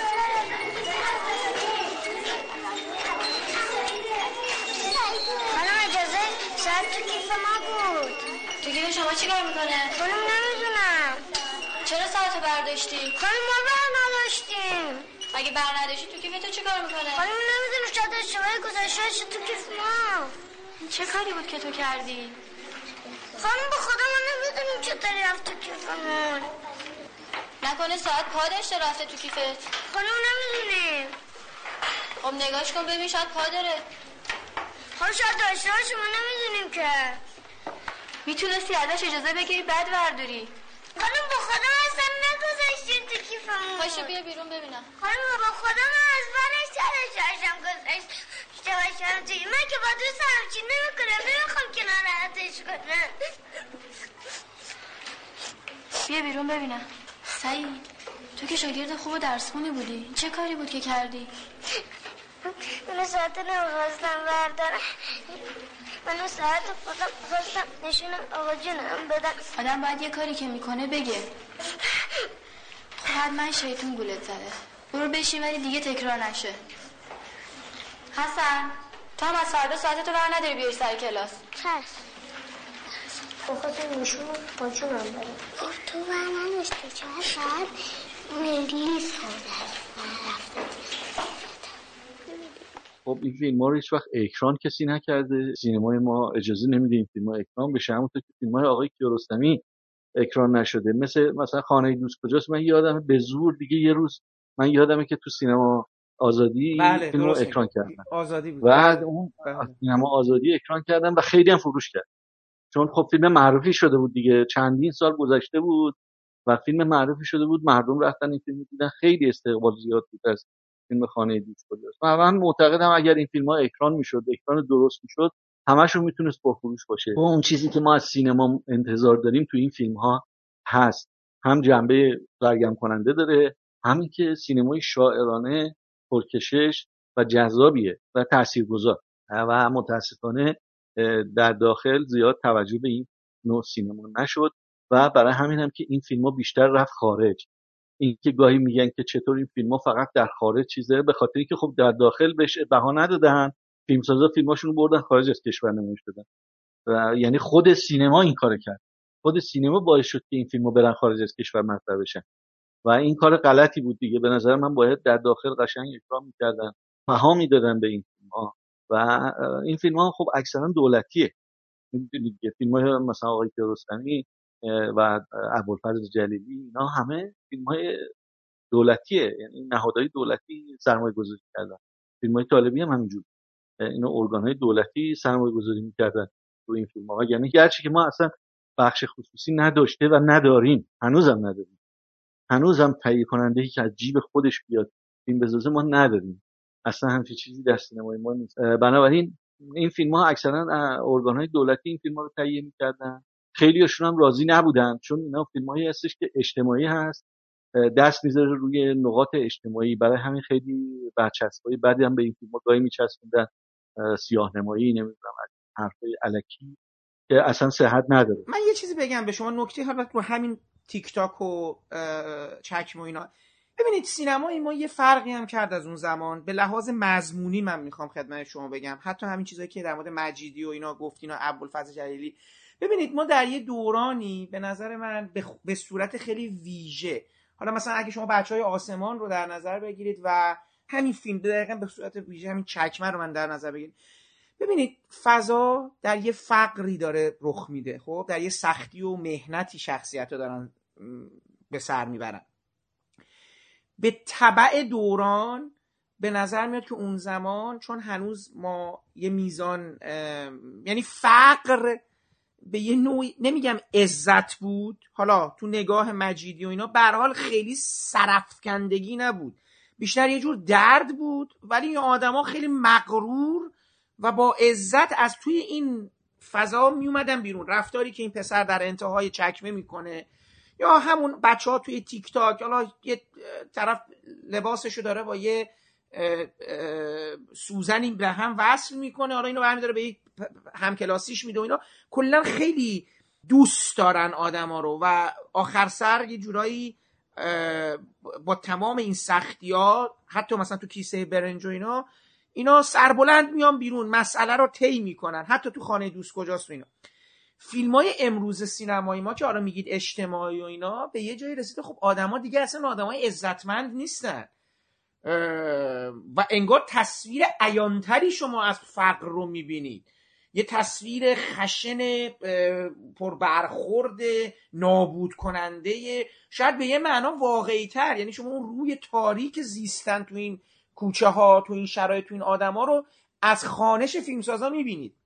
من نمی‌دونم نظر شما چی اتفاقا دوست دارم اینو بدونم که من نمی‌دونم آیا اون نگاه به یه نوعی از فقر افراد سوء استفاده گرانه بود یا نه؟ این نگاه جدیدی که حالا سینما اجتماعی ما داره یعنی تصویری که داره از این آدما میده مثل حالا ابد و یک روز که شاید به قول معروف واقعی تره و خب ما یه سری جریان داریم که پشت این فیلم ها راه میفتن این موج جدیدم انگار بازم به علت موفقیت که داره میاد. من نمی‌دونم واقعا آدما اینقدر دغدغه آدمای جامعهشون رو دارن و یا نه.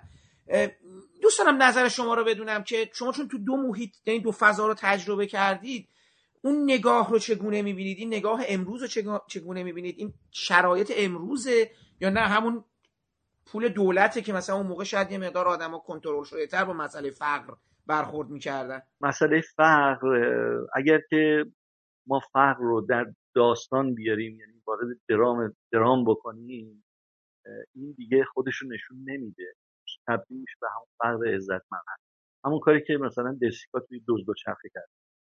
و اونجا شما فقر رو داری ولی فقر اساس نیست بنیاد نیست داستانه است که مهمه و شما فقر رو احساس کنید و متوجه میشی که فقر می‌تونه چه تغییراتی تو زندگی به وجود بیاره و یکی هم که این که اصولا فقر نتیجهش همیشه منفی نیست. اینکه در پایان مثلا ما مثل دزد دو شرخه خیلی خشنه در پایان نشون میده که فقر واقعا چه بلایی می‌تونه یه آدم تو بیاره. و چجوری اونو خورد کنه. خب یه ذره منفیه.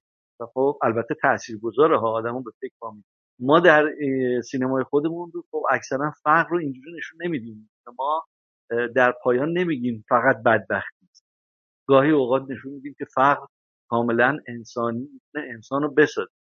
می‌تونه جامعه رو بسازه. می‌تونه فرهنگ ایجاد کنه. و اینکه ما چگونه با فقر کنار بیایم البته مبارزه خودمون هم باید داشته باشیم در زندگی. بتونیم با زندگی بجنگیم راحت زندگی کنیم راحتتر زندگی اما این باعث نمیشه که ما به خاطر فقر بریم دزدی اتفاقی که دزد شرخ اینطور نیست. ما گونه دیگه ای با فرق برخورد می‌کنیم سینما از ایثار استفاده می‌کنیم. از مهربانی استفاده می‌کنیم و خیلی چیزهای دیگه که این در سینمای دنیا به نظرم میاد که تکه. یعنی شاید در هیچ جایی در دنیا اینجوری نگاه نمی‌کنن به سینمای برای همینه که یهویی سینمای ما مطرح شد. به عنوان سینمای ویژه مطرح شد. یعنی سینمای تقلیدی نیست. شبیه نئورالیزم هست ولی خود نورالیزم نیست. یا خیلی به اصطلاح زندگی اجتماعی و روزمره و اجتماعی ما رو خیلی خوب داره نشون میده. و یا فیلم هایی که الان گاهی شما می‌بینید مثلا همین فیلم آقای دوستایی یا مثلا هومن سیدی خیلی خشنه اونا فیلم های ناتورالیستی هستن خیلی به واقعیت میچسبن و به اصطلاح خیلی به فقر میچسبن و البته فیلم های خوبی هست فیلم های بدی نیستن. و اون یک کمی برای همین هم که در سطح دنیا زیاد نمیپسند. چون از این نوع فیلم ها تو دنیا زیاد ساخته میشه مثل شهر خدا City of از این فیلم ها هم زیاد ساخته میشه. که ناتورالیستی هست و خیلی خشن هست و خیلی می‌خواد مخاطب جلب کنه مثلا. برای همین مجبور میشه توش صحنه های کاذبی ایجاد کنه که تماشاگر جلب بشه. خب این نوع سینما در خارج از کشور زیاد ساختن بازم ساخته میشه و اون سینمای ما از این طریق اونور مطرح نشد. یعنی این فیلم ها خارج از کشور مطرح آنچنانی نشد. ولی بالعکس فیلم های ما مثل فیلم های کیارستمی امیر نادری آقای بیزایی ابوالفضل جلیلی و یکی دو تا از فیلم های بهمن قوادی و طالبی مجیدی. چون به فرق گونه دیگه ای نگاه می‌کنن که خیلی با فرهنگ و سنت جامعه ما بیشتر عجین هست. نوع نگاه خب این به اصطلاح اونور خیلی بهش توجه میشه. خیلی مثل این میمونه که شما نوازنده تار مثلا یه نوازنده ستار یا تار در خارج کشور بیشتر موفقه تا یه نوازنده ویولونسل یا ویولون. چون اونها به اندازه کافی نوازنده ویولونسل و ویولون دارن. نیاز ندارن. ولی براشون این نوای تاره قشنگه. نوای ستار خیلی قشنگه. سنتور قشنگه. یه چیز تازه است براشون. و خیلی هم جز فرهنگ و سنت. و سینمای ما هم یه همچی چیزیست اون سینمایی که من ازش دارم و بهشم علاقه مندم که شهید سالس هم دنبال روش بود اونا مثل همون تار و ستار میمون فرهنگ ما رو خیلی قشنگ و زیبا نشون میده. اون که واقعیتش هم اون واقعیش اون تهش که برید همینه در واقع که از طول تاریخ همین بوده. و خیلی خوب این می‌تونه جامعه ما رو نشون بده. برای همین نیست ما اون بیشتر موفقن. و در داخل توجه نمی‌کنن. الان که اصلا به هیچ وجه این فیلم ها ساخته نمیشه. اصلا سینما علاقه به این فیلم ها انگار نداره. و نمی‌خواد که این فیلم ساخته بشه. و این لطمه بزرگی است که به سینمای ما وارد شده و میشه. و برای همین هم هست که شما می‌بینید در سالهای اخیر فیلم های ایرانی در خارج کشور موفقیتی نداشته. خیلی تک و فیلم های ما برد داشته. حالا به هر حال طالبی در واقع که این سینما رو تا الان هم ادامه داده. یعنی این نوع سینما رو تا همین الانش هم ادامه داده. حتی این اواخر هم که در ایران بود هنوز مهاجرت نکرده بود. آخرین فیلماش هم که نگاه کنید باز می‌بینید همون و تو فیلماش داره به کار می‌بره. هیچ عوض نشده بلکه پخته تر هم شده چون تکنیکش قوی تر شد خیلی قوی. و فیلماش هم اون در خارج از کشور بسیار بهش توجه میشه و به عنوان یک سینمای ایران سینمای واقعی ایران. بر مطرح هست و خیلی خوب جا افتاده. فیلم موضوعاتش هم روی دوش کودکان و نوجوانان هست. چون ما در سینمامون خیلی از تابوهای اجتماعی رو نمی‌تونیم وارد سینما بکنیم ولی از طریق کودکان البته می‌تونیم بگیم نمی کردیم دیگه آقای حسن دوست دیگه. الان که دیگه؟ آره. قربونش برم الان, دیگه الان, همه دیگه دیگه تابویی نمونده دیگه. شما از هرچی یعنی خوشحالم البته اون موقع چون نگاه ها بسته تر بود اینجوری بود دیگه. یعنی بچه ها پیامبران هم مهر بودن هم زجر. ولی الان فکر می‌کنم الان دیگه خیلی چیز نیست دیگه. یعنی دیگه حرفی نیست که نشه زد تقریبا. حالا تا یه حدی. آره. آره دیگه ببین چون به حال این سینما سینمای قوی است به نظر من. سینمای ماندگاری است و ما این سینما رو داریم از دست میدیم و دادیم و متاسفانه. و ولی زمینه هاش وجود داره. هر لحظه که لازم بشه این سینما دوباره زنده بشه چون اجتماع که تغییر نکرده به سمت دیگه رفته اجتماع. و هنوز می‌تونید ما اینجا ساخته بشه و سینمایی ما رو دوباره مطرح کنه. ولی خب نمی‌ذارن اجازه نمیدن. و البته یه مقدارش مربوط به مسائل دولتی میشه. اصلا اینجوری نیست. خیلی وقتا هم از داخل خود سینما این جلوگیری انجام میشه. یعنی اجازه نمیدن خود سینما اجازه نمیده که بعضی از فیلمسازا سراغ این موضوعات و این نوع سینما برن. چون همش فکر می‌کنن اینا فروش نداره. در صورتی که دقیقا اینا فروش داره. اینا اگه درست اکرام بشه و فضا براشون ایجاد بشه همشون فروش داره. من اصلا اینو قبول ندارم. اصلا اینو قبول ندارم. و این, این تفکر اشتباه که همین الان فیلم های ما رو به سمت اون سینمای فیلم فارسی آقای کاووسی در قبل از انقلاب بود سینمای ما رو به اون سمت برده.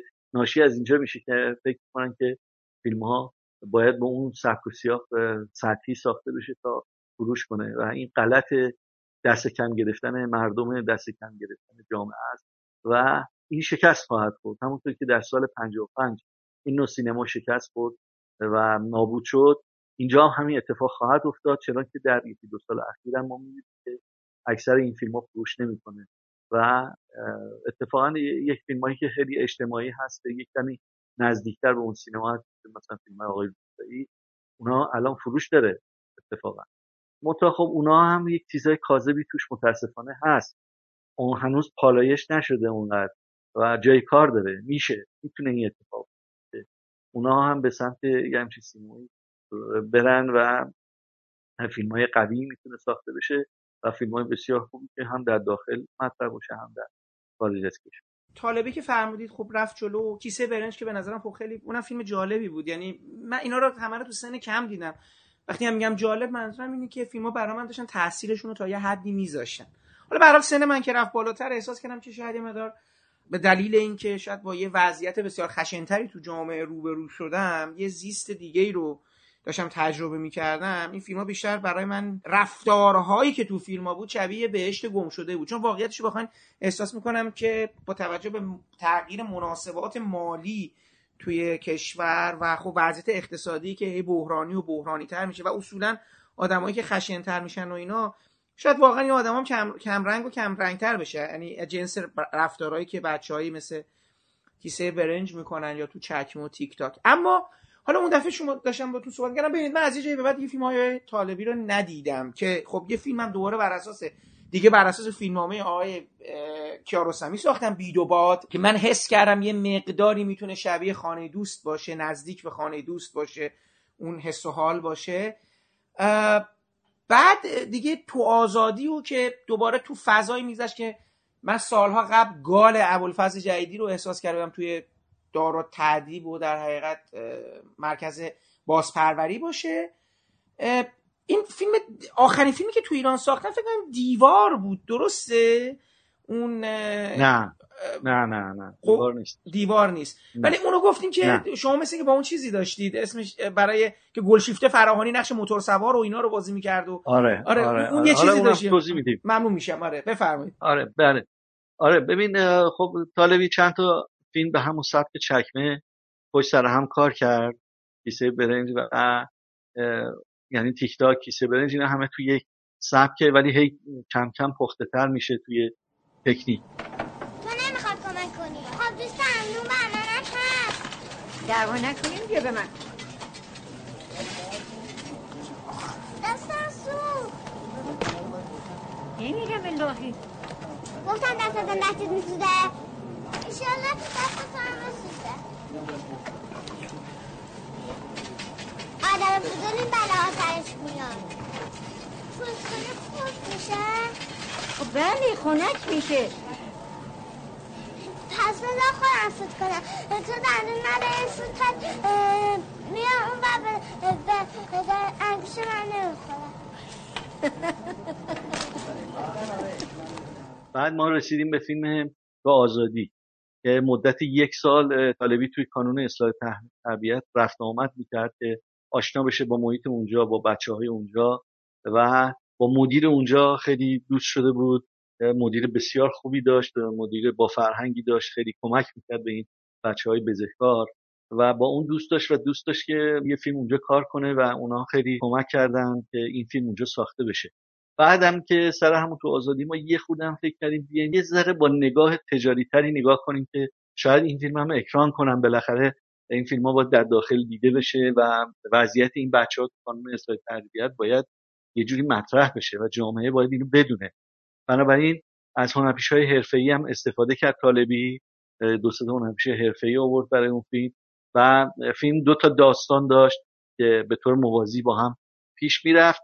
یه خورده ریتمش تندتر از فیلم های قبلی طالبی شد و ما خیلی فکر کردیم که فیلم جذابیه. همینطور هم هست. فیلم خیلی جذابیه هم در خارج از کشور هم خیلی جاها رفت و جواز بین المللی گرفت و خیلی جاها فروخته شد. ولی داخل کشور متاسفانه اه، فیلم رو بردن توی یک سالن بسیار کوچیک فکر کنم سینما فلسطین از سالن های کوچیک سینما به مدت یک هفته نمایش دادن که هیچ مشتری نداشت. یعنی یه روز بازیگر فیلم یکی از اون بچه های بزرگان می‌گفت من رفتم که تو سینما فیلم ببینم. گفتن که مشتری نداره. یعنی اصلا گیشه رو بسته بودن. اصلا بلیط نمیفروختن الکی می‌گفتن مردم نمی و خیلی ناراحت شده بود. یعنی نتونسته بود با مردم بره. و خب این اه، تأسف آوره. و یکی از علتایی که اصلا طالبی مهاجرت کردم همین بود. به خاطر اینکه به هر حال اینجا دیگه کاری نمی‌تونست بکنه و دستشو بسته بودن. دیگه نمی‌تونست اون فیلم رو کار کنه. و این اواخر هم دو سه تا فیلم خیلی کم بودجه لو باجت کار کرد که یکی دو تا مستند یکی دو تا داستانی. که خب این فیلم ها اصلا نشون داده نشد. و همینجوری توی گنجه مونده و فیلم های خوبی هم هست. یکیشو توی هنر و تجربه نمایش دادن ویولون زن. فیلم خوبیه. فیلم راجع به یکی از این نوجوانایی است که توی خیابون ها و کوچه ها ویولون می‌زنه و پول می‌گیره درآمد خرجش در میاره و فیلم قشنگیه. یا یه فیلمی که من باهاش کار کردم به اسم پایان رویاها. که مال کانون پرورش فکریه همین دو سه سال پیش ساختیم. اون هم فیلم خیلی قشنگیه که نقش اولش یک بچه بازی می‌کنه و خیلی داستان قشنگی داره و از روی یک کتاب اقتباس شده و خیلی فیلم قشنگ و لطیفی هست.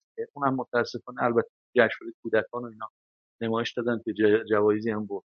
و از این دست فیلم های چند تا دیگه طالبی ساخت. ولی دیگه واقعا امکان پذیر نیست. آدم یه چیزایی تو سرشه یه موضوعی تو سرشه که نیاز به سرمایه داره و تهیه سرمایه برای این فیلم ها خیلی کار سختیه و طالبی دیگه نمی‌تونست در واقع این تهیه کنه. برای همین مهاجرت کرد. یکی از فیلم های دیگه ای که طالبی زیاد دوستش نداره همین دیواره که گلشیفته فرانی بازی می‌کنه. اونم داستان جالبی داره دیگه. اون اه، دیوار هم قرار بود به همون سبک فیلم های طالبی ساخته بشه.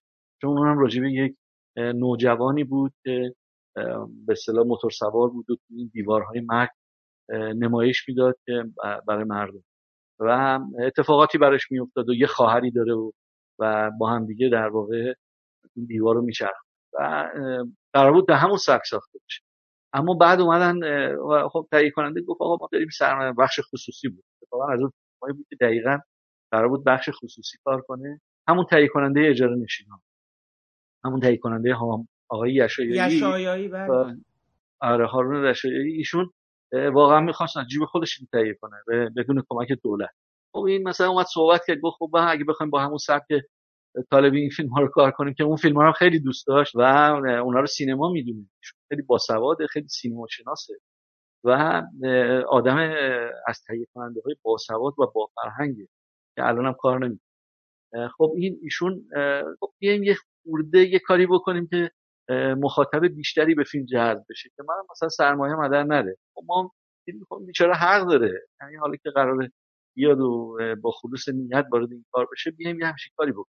خب ما اومدیم گلشیفته فراهانی رو به عنوان بازیگر اصلی انتخاب کردیم. آقای کاسبی بود رفعی بود و چند دیگه که مثل مرداد صدیقیان بود.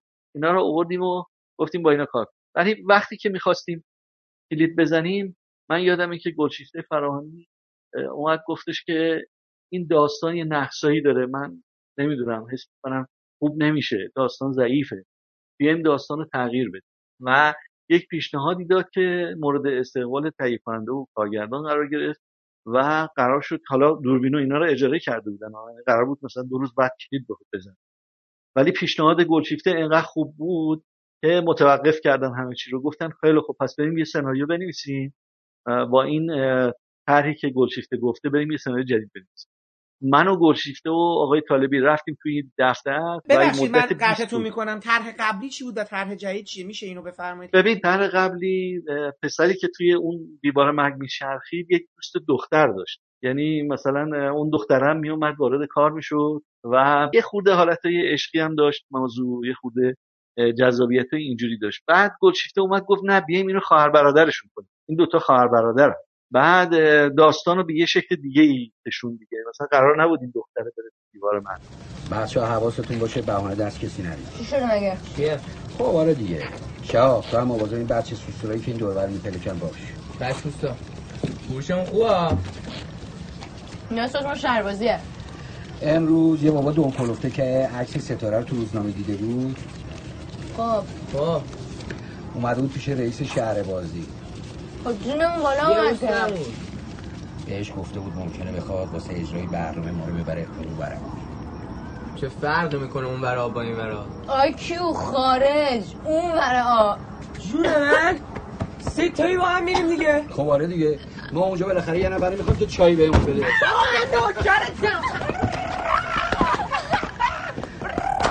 بپا نونالو که اصفاد نره تو چشه. امشب شام مهمون منی. دست دست کار کرده با اینا که این درست کرده ببین اینو من این کار منه. چی می‌خوای؟ حرفتو بزن. اینو من درست کردم. اینو حرفتو بزن حرفتو این گلفه که دو هفته پیش آورده بودن. آبیه. خب. اونو میفروشی به من. دختر جون مال مردم خیلی چیزاش هم وا کردن حالا کجاست؟ بیا الان بهتشون بدم. اینا. اینه. خوشگل. اینه. آره. دختری که اوراقیه این به چه دردت می‌خوره کجاش در اوراقه به داغونه بابا این چی تو اصلا می‌دونی چیه از خودم تو برغور می‌کنی حرف می‌زنی؟ خب راست میگه دیگه. اما بود قسطی پولش میدم همین امشب قسط اولش بهت پول تو بذار تو جیبت بیا بریم اما من واخه بیفته اینجا این خاک بخوره که چی؟ من هم درستش می‌کنم سوار تا صبح بشین همینجا. اما محمود اما محمود این ماشین مال منه بده من بابا بده. من. مالی هم استعداده ماشالله کاری جقی سبی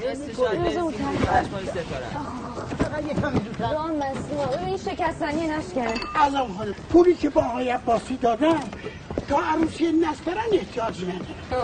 لازم داری. نه نداره. اصلا نداره. خیلی ممنون. من می‌کنی؟ حسن. خیلی حسن. اونا رو من میارم. گریه می‌کنی؟ ما این بخچه رو کجا بدم چرا؟ ببینم. این عاشقان عاشقالا رو گفتم خیرکش نکنیم با خودتون چی شده؟ گریه نکن. این هفته قراره یه خواستگار جدید بیاد. خب این که چیز تازه ای نیست. آخه یکی دیگه خیلی جدیه. بابام تحملش تموم شده تهدیدم کرده. این نیز بگذرد بابا مگه نگفتی باید دیوار رو دور زد؟ و این داستان به این شکل تغییر دادیم. بعد اومدیم 20 روز توی دفتر نشستیم از صبح شب. چون عجله هم بود. 20 روز پشتش گذاشتیم و سناریوی فیلم با هم نوشتیم. یعنی سه نفری الان مثلا تو تیتراژ آخر فیلم دیوار اسم منم به عنوان سناریو نویسا هست. اونجا. سه نفری اسممون هست جزو فیلم خب ما این فیلمنامه رو خیلی سریع نوشتیم. و متاسفانه به دلیل سرعتی که ایجاد شده بود و مجبور بودیم چون دوربین رو کرایه کرده بودن نمی‌دونم دکور رو زده بودن اینها مجبور بودیم زود سناریو بنویسیم. یه خورده سناریو ضعیف یه کمی ضعیف هنوز. می‌شد قوی تر بشه. یه نیاز به یک داستان فرعی داشت که باید مثلا ما یه پیرنگ فرعی براش فکر می‌کردیم و وارد می‌کردیم که داستان قوی تر بشه. متاسفانه دیگه وقت نبود. و ما همین سناریو رو رفتیم و به اصطلاح طالب فیلم برداری کرد و منم مونتاژ کردم و فیلم خیلی خوبی شد. آقای حسین جعفریان فیلم برداری کرده بود که خیلی فیلم برداری خوبی بود که سیمرغ هم گرفت بابتش. و خب خیلی فیلم جذابی شد. من دوست دارم اون فیلم خودم. و خود طالبی زیاد دوستش ندارم. چون از اون سبک خودش خارج شد فیلمه و یه کمی تجارتی تر شد. خب ولی به هر حال فیلم خیلی فیلم قشنگیه خیلی حرف داره برای گفتن. فیلم اجتماعی حساب میشه و اکران خیلی بدی کردن این فیلمو چون باز از اون مهرای سیاه نمایی و نمی‌دونم چیزای علکه سیاسی بهش بسته بودن و دوست نداشتن فیلم خوب پخش بشه. ولی چون فیلم مال بخش خصوصی بود و از یه طرف هم می‌خواستم بگن که خب بخش خصوصی رو تقویت کنیم اینو نمایش دادن بدون تبلیغات زیاد و بدون اینکه به اصطلاح سینمای خیلی خوب بهش ندادن. و فیلم خیلی محجوری شد. برای همین فروش نکرد. در صورتی که خیلی جذابیت های تجاری داره فیلم و گلشیته فرانیان خیلی خوب توش بازی کرده بود. خیلی خوب. و مونتاژ به نظر من خوبی داره. و من کاندید بودم. و حالا گرچه که من اعتقادی به جشنواره ندارم حالا بعدا صحبت خب بعد این دیوار خب ما ساختیم که مورد توجه واقع نشد. باز یک ضربه روحی به طالبی وارد اومد اینجا که تصمیم گرفت که همون سینمای خودش رو به همون شکلی که دوست داره ادامه بده که بعدش دیگه چند آخر رو کار کرد که فیلم های لوواجتی هستن و و ارزم به وجود دیگه بعدش هم که مهاجرت کرد و رفت. خیلی ناراحت هستم برای طالبی خیلی ناراحت هستم. طالبی به نظر من نباید می‌رفت. باید اینجا میمون به کارش هر جور شده با چنگ و دندون ادامه می‌داد. چون قطعا در خارج از کشور نمی‌تونه فیلم بسازه اون شکلی اینجا کار می‌کرد. و خب این استعداد از بین میره دیگه استعداد نابود میشه. این کاری که مثلا آقای کیارستمی خیلی امکاناتش داشت بره خارج از کشور فقط کار کنه ولی این کارو نکرد. یعنی هم در داخل کار می‌کرد هم در خارج. و طالبی هم باید همین کارو می‌کرد. نباید می‌رفت این خیلی ناراحت کننده است. من واقعا برای سینمای خودمون برای جامعه خیلی متاسفم هنرمندانمون دانشمندانمون اینا ناامید میشن از زندگی و هنر و کار و مهاجرت می‌کنن و در اون برای کشور در اون برای مرز موفق نیستن و نمی‌تونن کاری و استعدادشون ضایع میشه. این فقط خیلی ناراحت کننده است و باعث تاسفه و من واقعا هر روز قصه می‌کنم. واقعا قصه می‌کنم. علاوه بر اینکه طالبی رفیق صمیمیه از بچگی با هم بزرگ شد یک نوع سینما رو با هم پیگیری کردیم. علایقمون یکیه. اهدافمون یکیه. الان به نظر می‌رسه که من نیمه خودم از دست دادم. واقعا احساس کمبود می‌کنم. طالبی اینجا بود می‌تونستیم با هم فیلم های خیلی خوبی کار کنیم.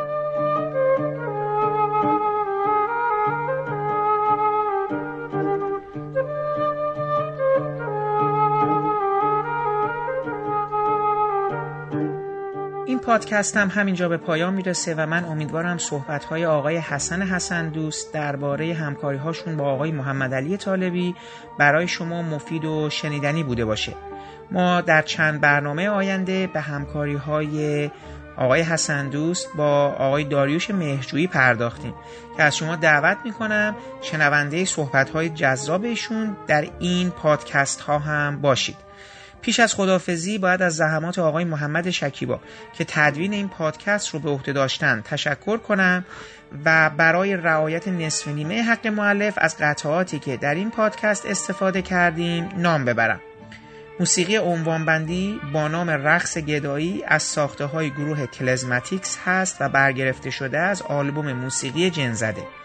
باقی قطعات عبارتند از بخشهایی از گفتگوهای فیلم چکمه بر اساس داستانی از هوشنگ مرادی کرمانی با اجرای سمانه جعفری جلالی علی آتشکار رایا نصیری و عباس کذایی بخشهایی از موسیقی متن فیلم چکمه ساخته محمد رضا علی قلی. بخشهایی از موسیقی متن فیلم شهر موشها ساخته محمد رضا علی قلی.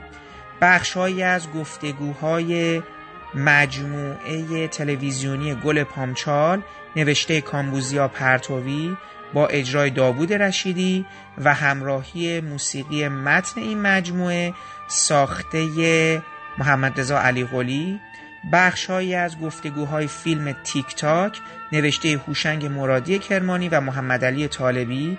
بخشهایی از گفتگوهای فیلم کیسه برنج نوشته هوشنگ مرادی کرمانی و محمد علی طالبی بخشهایی از گفتگوهای فیلم دیوار نوشته محمد علی طالبی و با اجرای محمد کاسبی گلشیفته فراهانی و مهرداد صدیقیان و من برای پایان این پادکست هم بخشهایی از موسیقی متن فیلم کیسه برنج ساخته محمد رضا درویشی رو انتخاب کردم که امیدوارم از شنیدنش لذت ببرید.